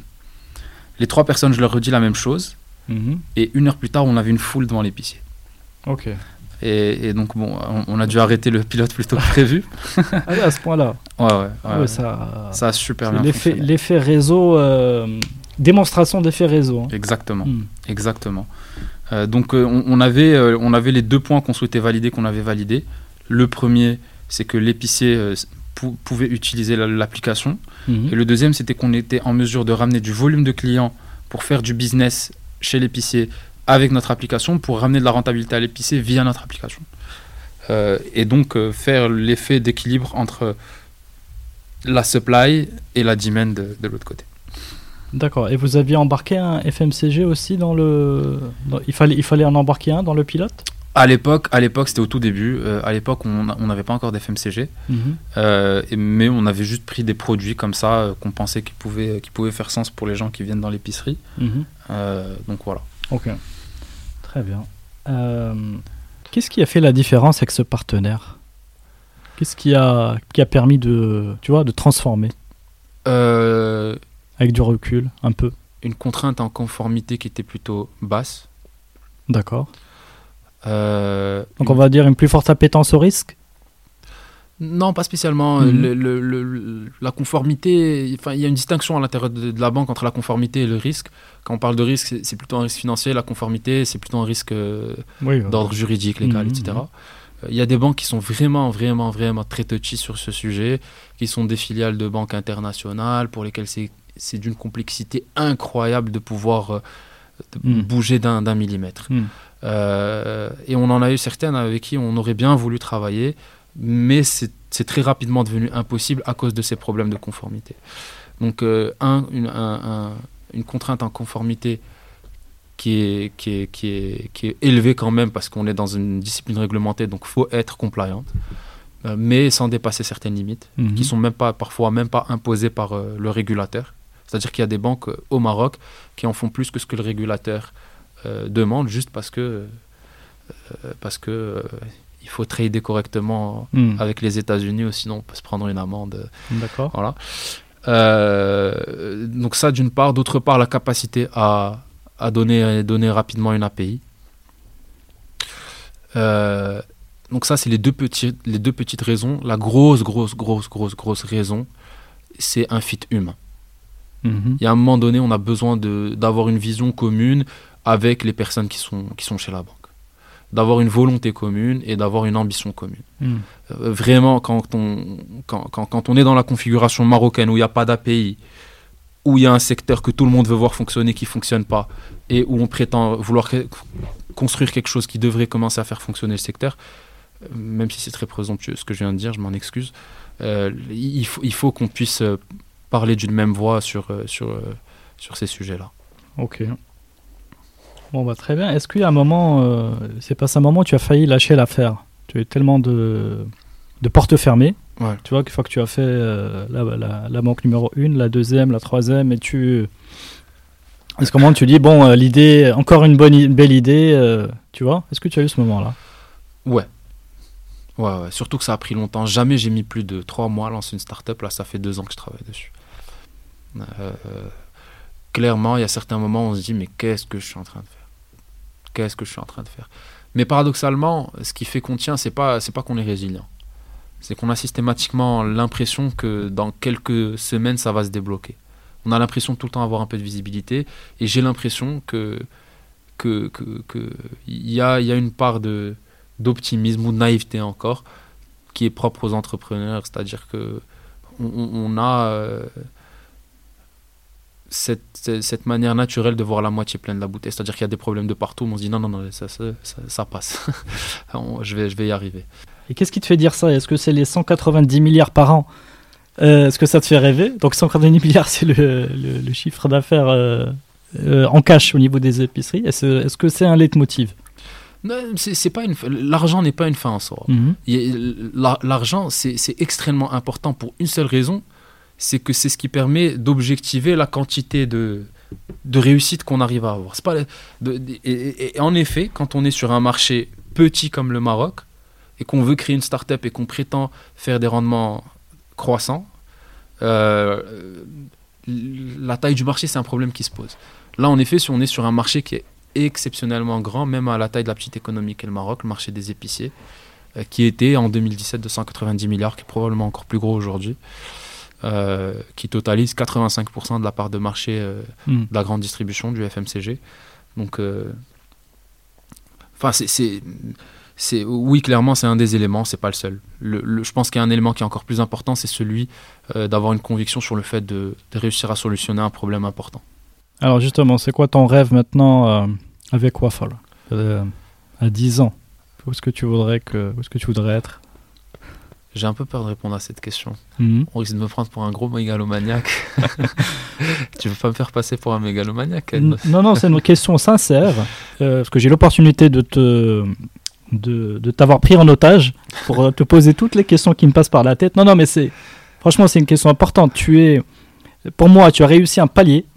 C'est celui de euh, de dire que tu existes sur ce, cette opportunité-là avec euh, avec une, euh, une- la, la solution que tu as, qui encore une fois qui repose sur peu de choses. C'est une bonne idée, une plateforme techno, et les plateformes techno, ça se jette euh, et ça se remplace tous les jours. Absolument. Donc tu incarnes ton idée et tu as réussi à la défendre devant des millions de, de téléspectateurs qui sont, euh, je pense, convaincus. Et demain, tu fais un appel au crowdfunding. Je pense que tout le monde va, sor- va sortir de sa poche. Ok? Non, mais voilà. Donc, on va dire que tu as, tu as réussi à convaincre tout ce monde. Premier, ça, c'est le premier milestone. Mais maintenant, moi, j'ai envie de, de profiter de ta présence pour dire quel est, euh, voilà, cette, euh, ce bébé-là. tu voudrais qu'il grandisse comment? L'ambition de, de- de toutes les startups, c'est euh, de, de faire ce que ce qu'arrivent à faire certains Américains, c'est-à-dire de se dire, si tu veux aujourd'hui, si tu analyses la chose, on est 7 milliards de personnes sur la planète. Mhm. Sur les 7 milliards, il y en a 5 milliards qui font leurs courses chez l'épicier du coin. Donc, évidemment, euh, dans un coin de ma tête, il y a est-ce que demain j'arrive à mettre mon application chez 5 milliards de personnes qui consomment avec auprès de l'épicier du coin Clairement. Euh, maintenant, une fois qu'on a dit ça, ce qui est important, c'est de le mettre dans un coin de sa tête et de commencer à travailler. Ma vraie ambition, c'est de, là, aujourd'hui, si- c'est ma véritable ambition, c'est de réussir à finaliser le travail sur cette API pour mettre la- l'app sur le marché Mhm. que les gens y aient accès. Ensuite, c'est d'avoir un petit peu d'argent à cramer, à, à dépenser euh, de la manière la plus pertinente possible, comme je l'expliquais tout à l'heure, pour faire que la courbe monte. Mhm. Pour ensuite euh, avoir un peu plus d'argent et atteindre une taille critique. Ensuite, avoir un peu plus d'argent et ouvrir un premier pays en allant chercher une API qui est ouverte dans un, dans un pays qui est plus volumétrique que le Maroc, éventuellement en Afrique. Il y a, des pays plus gros euh, Mhm. euh, que le Maroc en Afrique et qui ont des API ouvertes. Euh, et, et donc en fait, si tu, si tu veux, mon ambition, elle, elle est plutôt composée de milestones à franchir. En fait, pour faire une métaphore, c'est comme quand on était petit qu'on jouait à Super Mario. Il faut que j'a- j'arrive à gagner le premier boss qui est à la fin du premier stage. Mon ambition aujourd'hui, c'est vraiment celle-là. Une fois que je l'aurai gagné, il faut que j'arrive à gagner le deuxième boss. Une fois que j'ai gagné, il faut que j'arrive à, à- à- etc. etc. Et peut-être qu'un jour, Oui. bah, il y aura une, une grosse entreprise, et Inch'Allah, tout le monde sera content. Si on, pouvait, on a parlé des levées de fonds, mais il y avait quand même. euh, je voulais revenir de- dessus parce que tu, ce que tu nous as expliqué, c'est que tu étais en train de. en process de levée de fonds. D'ailleurs, le passage de deuxième aussi euh, En témoigne. en témoigne. Est-ce que tu pourrais, tu pourrais juste partager avec nous, c'est quoi tes, euh, tes enseignements Toi qui as, qui a participé à la création et au développement de, de- de plusieurs startups, donc euh, toujours avec ce modèle de création, euh, proof of concept, accélération. Ouais. Quels euh, quels seraient tes, tes, tes, tes bons, tes bons conseils là-dessus? Bah, déjà, je te, je te remercie de considérer que je peux donner des conseils sur une question qui est aussi, qui est aussi difficile et, et complexe à, à aborder. Moi, ce que je dirais, ce que, j'en ai vu, euh, ai vu à travers ces quelques années que j'ai passé en entrepreneuriat, c'est que souvent il y avait un biais qui était fait par les entrepreneurs, et c'était celui qu'on peut décrire comme étant euh, l'entrepreneur qui arrive chez l'investisseur, qui lui dit bonjour, donnez-moi de l'argent, et avec cet argent, je vais faire quelque chose qui va nous rapporter de l'argent tous les deux.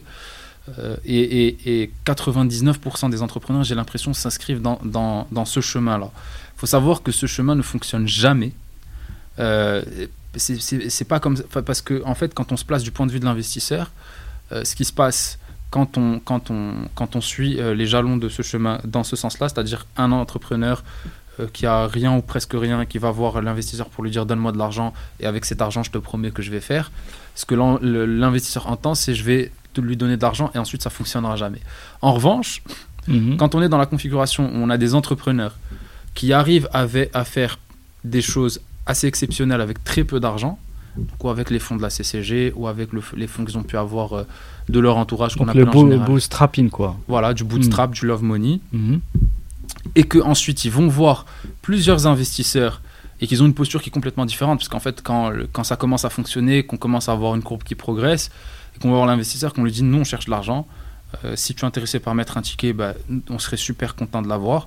Et si tu veux pas nous mettre de ticket, bah, c'est pas grave. Et, mais de toute façon, on va, on va en voir d'autres des, des, investisseurs. Euh, le, le, ce qu'on présente en fait à l'investisseur, c'est on, est dans un mouvement. Il y a quelque chose hmm. qui est en train de se passer. Et euh, ton intérêt, c'est de mettre ton argent chez moi pour que je puisse faire fructifier, mettre au travail cet argent, le faire fructifier et te donner du TRI.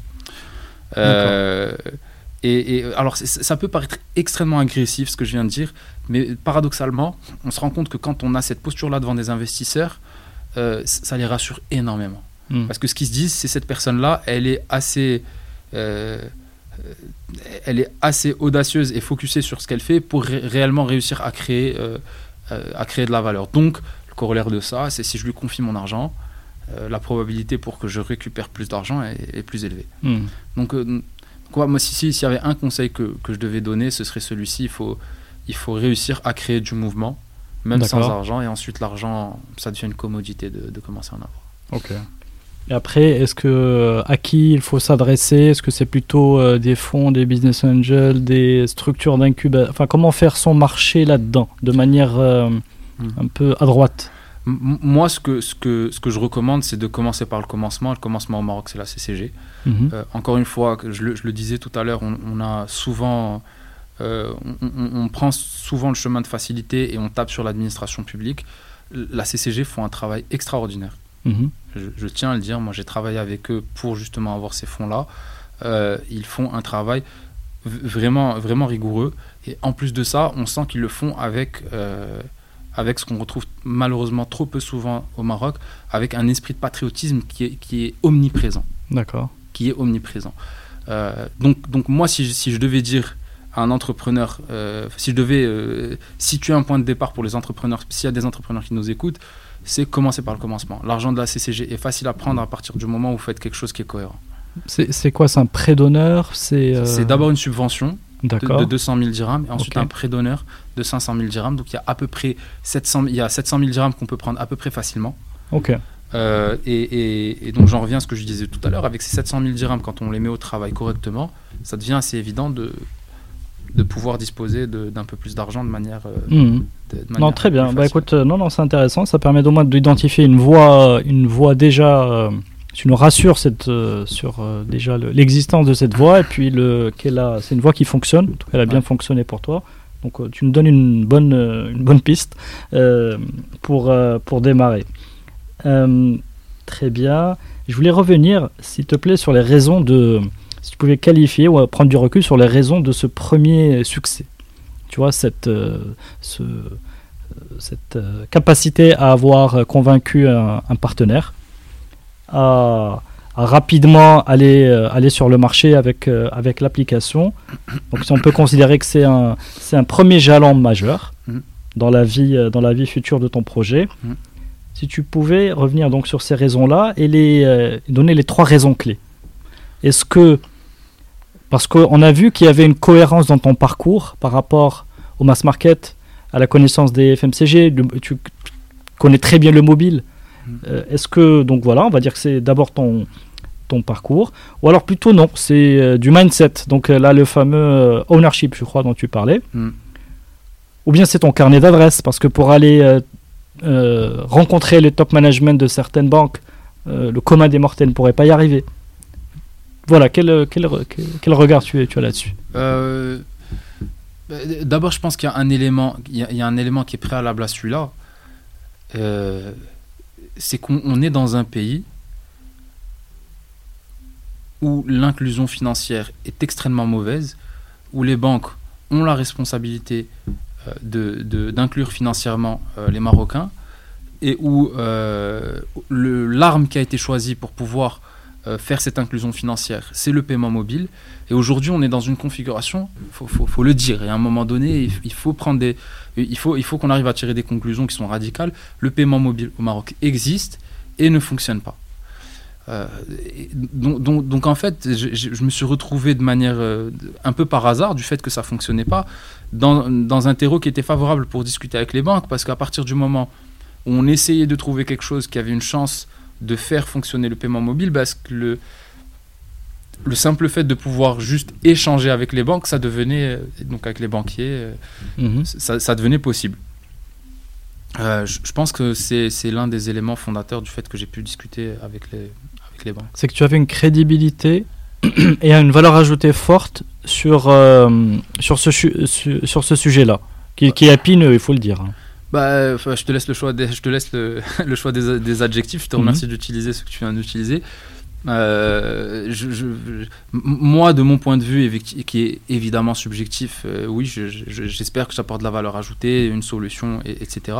Maintenant, la difficulté, c'était de faire que les personnes d'en face soient d'accord avec mon avis, euh, d'être d'accord avec l'avis avec que je portais. C'était surtout de réussir à trouver des personnes qui voulaient porter une vision commune avec la mienne, hmm. Beaucoup plus que juste juste avoir un avis qui converge avec le mien. Ok. Donc ça, c'est la raison principale. Ouais. Et aussi, le... qu'est-ce qui viendrait en deuxième euh, rang? Euh, En deuxième rang, écoute, euh, le, réseau, c'est pas, pas que j'en ai pas, mais franchement, il m'a pas, il m'a pas trop servi pour parler mhm. aux banques. sincèrement, c'est pas, c'est pas, c'est pas très difficile de parler aux banques au Maroc. On connaît toujours quelqu'un qui connaît, qui connaît quelqu'un, et, c'est assez, c'est assez facile de se faire connecter et de commencer à parler. Euh, donc non, franchement, le réseau, euh, le réseau, il n'y a, pas, a pas vraiment de sujet. J'ai une question euh, sur le, mentoring. Oui. Parce que euh, tout entrepreneur ou, start, ou, voilà, ou fondateur de start-up, soit il est tout seul, donc soit il est, un cofondateur. D'ailleurs, ce serait intéressant de voir quels sont les bons critères pour que ça fonctionne bien comme cofondateur.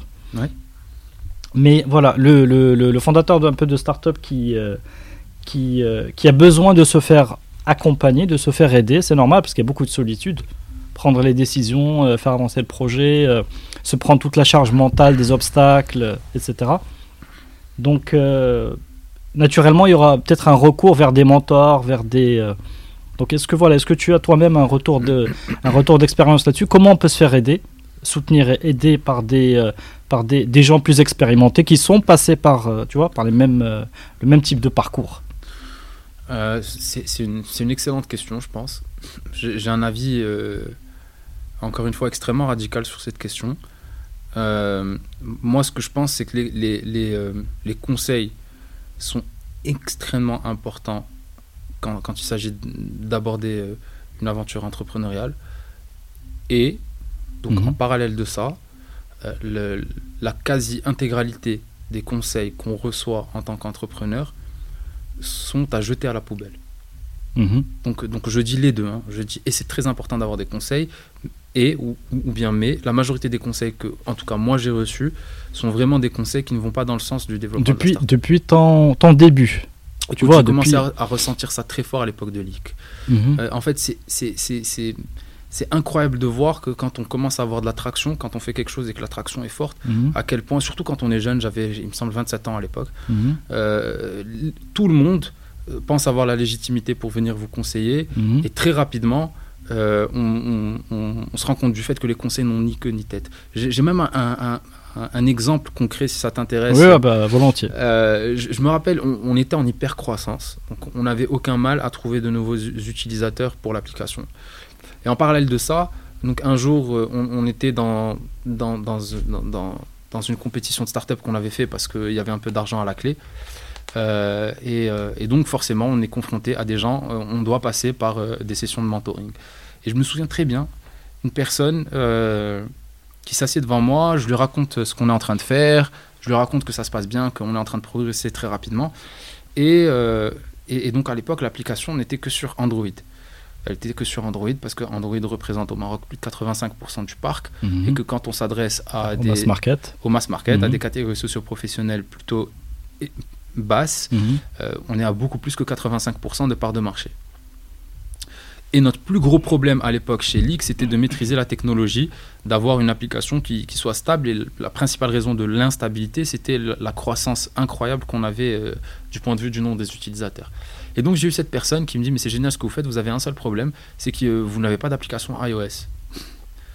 Euh, et, et, lui, donc j'essaie de lui expliquer, je lui dis, vous savez, iOS, c'est 5% du parc au Maroc, c'est pratiquement que des, gens qui ont un pouvoir d'achat élevé, qui, font partie des gens qui ont, qui ont, qui ont des abonnements, qui ne sont pas forcément mm. intéressés. Euh, donc empiriquement, c'est une décision qu'on ne devrait pas prendre, surtout qu'aujourd'hui, le, le, plus gros challenge qu'on a, c'est de maîtriser la techno Android qu'on ne maîtrise pas encore. Mm. On est en train de courir derrière. Plutôt que d'aller sur une autre techno euh, Exactement. pour Plutôt... prendre encore plus d'instabilité. Exactement. Mm. Euh, et la réponse qu'on a en face, je, je m'en souviens très bien, elle était spectaculaire il me, répond que la, femme de ménage de sa mère, elle avait un iPhone et que par conséquent, il devait y avoir beaucoup de monde qui avait, qui avait un iPhone au Maroc. Euh, et donc, ok. Et, voilà. Je pense que ça se passe de commentaires. Ok, mais bon là, tu, c'est une anecdote là, c'est pas, tu vas pas me dire que c'est représentatif des, euh, des, des euh, si. Pas du tout, pas du tout, c'est pas représentatif. C'est vrai que c'est une anecdote et que c'est pas représentatif de, de, toutes les personnes qu'on recevait, de, desquelles on recevait des conseils. Euh, mais, comme je dis, la majorité des conseils qui viennent, en général, les gens qui sont qui sont très souvent en plus, il faut le dire, euh, qui viennent avec une démarche bienveillante mhm. euh, et, et, et, euh, et, de manière contradictoire. Enfin, c'est en général des personnes qui ont des grosses expériences dans des grandes entreprises et qui pensent pouvoir retranscrire ces expériences de grandes entreprises dans une toute petite start-up sans se rendre compte qu'il y a un mismatch qui est juste monumental. Et, euh, mais en revanche, on avait certaines personnes qui nous, donc deux familles en faisaient partie. Hmm. Euh, Réseau Entreprendre Maroc nous avait mis à disposition un mentor qui lui était le patron d'une grosse entreprise et qui nous donnait des conseils qui étaient extraordinaires. Extraordinaires. C'est-à-dire que c'est incroyable de voir que c'était une personne d'un certain âge qui était à la tête d'un immense groupe marocain. Et en parallèle de ça, il était capable euh, de nous donner des conseils incroyables qui étaient vraiment, qui étaient vraiment adapté à la petite start-up qu'on était. On peut pas savoir euh, qui est cette personne? Oui, on peut savoir. Mhm. C'est une personne euh, extraordinaire qui s'appelle Samir Audrey, qui est le patron de Le Sieur. D'accord. Euh, le directeur général de Le Sieur. Qu'on a eu la chance d'avoir comme, comme mentor à l'époque et qui, Donc au travers du, pardon, du réseau Entreprendre. Absolument, c'est ça. Absolument, du réseau Entreprendre, qui est l'un des acteurs de l'écosystème dont je pense qu'il fait un travail extraordinaire. Eux disent qu'ils donnent deux choses. D'abord du network et ensuite de l'argent. Mhm. Moi, je dis qu'il donne trois choses. D'abord, de la bienveillance, ensuite du network, et ensuite seulement de l'argent. Et, en fait, c'est incroyable de voir à quel point beaucoup d'acteurs de, l'écosystème se focus en, disant on est des spécialistes de la startup. Eux ne font pas du tout ça. Ils disent nous, notre focus, c'est l'entreprise, la petite entreprise en général, et notre mantra, c'est celui euh, de la bienveillance. Ok. Donc ce que je comprends, c'est que finalement, le fondateur de startup, il doit assumer qu'il est tout seul face à ses décisions euh, et euh, par rapport à la relation avec un les, cofondateurs, parce que certains disent qu'il faut avoir une complémentarité, euh, d'autres pas nécessairement. C'est quoi ta, ta religion là-dessus Si on a une? Moi, moi je pense qu'il y a une question fondamentale dans, dans, dans, dans la question qui consiste à dire comment ça se gère une équipe fondatrice je pense que c'est important de savoir répartir les rôles. C'est mieux s'il y a de la complémentarité, particulièrement quand on a un non-tech avec un tech et vice-versa. Moi, je sais aujourd'hui que j'aurais pas pu monter Wafar euh, sans mon cofondateur Reda. Mhm. ça, aurait été impossible. J'aurais lâché le morceau il y a très longtemps. Euh, mais en revanche, ce qu'on ne dit pas assez, parce qu'encore euh, encore une fois, c'est quelque chose qui, qui, qui est pas sexy, qui est pas, c'est que même quand on répartit les rôles, il y en a un qui s'occupe des ops, il y en a un qui s'occupe de la levée de fonds, il y en a un qui s'occupe de la tech, etc. Mhm. Il y a une chose qui est fondamentale, qui est ultra importante, c'est que quand, personne, quand on n'est plus d'accord, il y en a un qui doit trancher, et celui qui doit trancher, c'est le CEO. C'est-à-dire le vrai rôle du CEO en startup, mhm. c'est de trancher quand les gens sont plus d'accord. Et la maturité, c'est celle qui consiste à comprendre qu'une startup, ce n'est pas une démocratie. Mhm. Une startup, ça doit être une dictature bienveillante. Ok. Voilà. Et c'est très important que, que, que, le, que le CEO puisse avoir le, le recul pour comprendre tous les tenants, les aboutissants de cette situation-là, je pense. Ok, donc si je comprends bien, quand on est deux cofondateurs, on va pas avoir les mêmes parts pour justement favoriser C'est qu'il il faut qu'il n'y ait qu'une seule tête. Je ne sais pas si on peut avoir les mêmes parts ou pas, mais en tout cas, ce qui est certain, mhm. c'est que même dans la configuration où on aurait les mêmes parts, celui qui doit prendre les décisions, il doit en avoir qu'un seul. Celui qui tranche dans les décisions. Moi, il y a certaines décisions que moi, je ne suis pas capable de prendre dans, dans, dans, dans aujourd'hui. Dire, on, a, on a euh, tout, tout un, bac qui est rédigé dans un langage informatique qui s'appelle le, .NET Core. Euh, cette décision-là, euh, je ne suis pas capable de challenger Reda en lui disant on va mettre du JavaScript ou du PHP ou, quoi que ce soit d'autre. Mhm. C'est-à-dire que cette décision, je sais que c'est à Reda de la prendre, mhm. pas, pas, la mienne. Mhm. Maintenant, si pour une raison euh, je dis une bêtise, c'est juste pour prendre un exemple. Demain au Maroc, il n'y a plus aucun développeur .NET et qu'on se retrouve avec que des, des, développeurs PHP qui sont, qui sont disponibles sur le marché. Hmm. Ma responsabilité, ça sera celle qui consiste à trancher, à dire à l'EDA, je suis désolé, mais même si le, .NET fonctionne mieux pour ce qu'on cherche à faire, hmm. on va switcher parce qu'on, ou sinon ça va nous poser un problème RH qui va être plus gros que le problème euh, hmm. euh, qualité du code. Donc tu, tu, tu, reposes cette décision, enfin dans, dans, dans cet exemple, au, au, moment où il faudra, il faudra la, prendre, voilà, prendre une autre décision pour dire il faut arrêter. Euh. Mais pour l'instant, tu vas avec les hypothèses que tu as. Voilà, aujourd'hui, c'est un exemple. Hein, Des mm. développeurs .NET au Maroc, il y en a pléthore, ils sont très bons, il n'y a, pas de sujet là-dessus. C'est juste que sur certaines décisions, il faut, faut, savoir donner euh, l'ownership à quelqu'un d'autre. Mm. Euh, mais surtout, quand, quand on n'est plus d'accord, il faut c'est ultra important, je pense, que quand plus personne n'est d'accord, qu'il y ait une personne qui tranche et de ne surtout pas rentrer dans la, dialectique de ben, on va tous s'asseoir ensemble, on va voter. Hmm. Ça, ça, ça marche pas. Ok. Très bien, bah, c'est très clair. Si, si, tu, quand tu regardes ton parcours euh, dans, dans, dans, son ensemble, parce que euh, Génération Kairos parle de, de moments, de, de moments clés, hmm. de moments d'opportunités, de, de où tout peut basculer. Est-ce que tu y mm. crois déjà à cette histoire de, de moments clés? Ce serait intéressant, euh, au travers de ton vécu. Est-ce qu'il y en aurait, toi, chez toi, des moments Ça peut être des moments, euh, moments clés, ça peut être des moments positifs, comme des moments de, comme des grosses claques euh, de prise de conscience. Hein, Moi, comme je le disais tout à l'heure, plutôt, quand, quand, on parlait, je suis musulman, par conséquent, je, crois dans le destin. Mm-hmm. Et ce, ce, que je constate, c'est plutôt que des moments clés, ce dont j'ai parfois l'impression, euh, quand je prends un peu de recul, c'est que certaines situations ont apporté d'autres situations qui sont arrivées dans le futur. Mhm. J'ai l'impression qu'il y a une corrélation entre les choses et que c'est une corrélation qui dépasse le, simple hasard. Euh, donc, euh, donc voilà. Donc tu, donc tu dirais que tu, tu, tu prends ton courage à deux mains à chaque fois pour aller au fond aller ah, Absolument. Je, je, me dis que... Il faut beaucoup de confiance donc tu vois, dans, dans, ce type de parcours. Beaucoup de confiance et euh, tu disais de la naïveté, mais euh, je sais pas quel est le bon terme, mais voilà, il faut avoir vraiment cette foi. Je pense que l'optimisme, c'est quelque chose d'ultra important pour un entrepreneur. C'est-à-dire que des fois, on est, on est, et moi, je suis, je suis naturellement comme ça. Je, suis plutôt mm. optimiste. Je vois, je vois le, la partie pleine de la bouteille. Et quand il y a un nombre incalculable de projets, enfin, par exemple, le jour où je décide de faire ce projet-là et que je me dis, bah, maintenant, il y, a des, y a un agrément, il suffit, il suffit juste que j'aille voir une banque pour qu'elle m'ouvre une API et en une semaine, je suis connecté sur l'API. Il faut être euh, un peu naïf, beaucoup naïf, je pense, et, extrêmement optimiste. Ok. Très bien. Basmaïl, je vois que l'horloge tourne. Je suis désolé. Je vais finir avec quelques petites questions rapides. Je t'en prie, bien sûr. Qu'est-ce que tu aurais aimé savoir euh, à l'âge de, je sais pas, 23, 24 ans? Ouais. Tu vois Et que tu sais aujourd'hui Qu'est-ce que tu aurais aimé savoir il y a. Que, que l'échec n'est pas un échec. Est-ce que tu as des, des, lectures à nous recommander ou euh, voilà, sources d'inspiration, euh, quel que soit le sujet hein, ça peut être, Moi, j'ai une lecture qui m'a qui a bouleversé ma vision du monde ces dernières années. Mhm. C'est un livre de 1927 qui s'appelle Propaganda et qui a été écrit par un monsieur qui s'appelle Edward Bernays et qui est connu comme étant le père de la propagande. Ok, bon, ça a l'air euh, passionnant. Euh, tu, tu, appliques des leçons de propagande dans, euh, dans, dans ta communication. Non, pas si, là, j'ai, là, tu m'as mis sur, sur une piste. non, mais si ce, livre t'a marqué, c'est que tu as tiré des, tu as tiré des, tu vois, des choses. Absolument, j'en ai tiré des choses. Mais je te promets que je les utilise pas. Ok, bah génial. Bah écoute, j'ai euh, j'ai encore énormément de questions, mais je vais te libérer. Merci beaucoup, Smaïl. Merci de m'avoir reçu. Merci beaucoup. C'était un plaisir de t'avoir. Ce que je sais en tout cas, c'est qu'on se reverra. Euh, Donnons-nous le temps de grandir encore plus.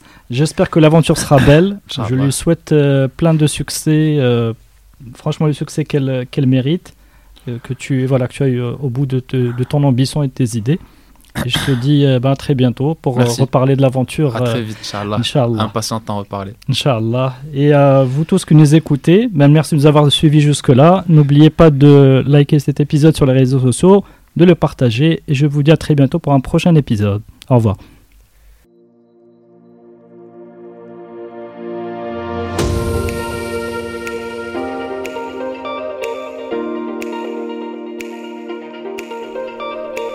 Merci d'avoir suivi cet épisode de Génération Kairos.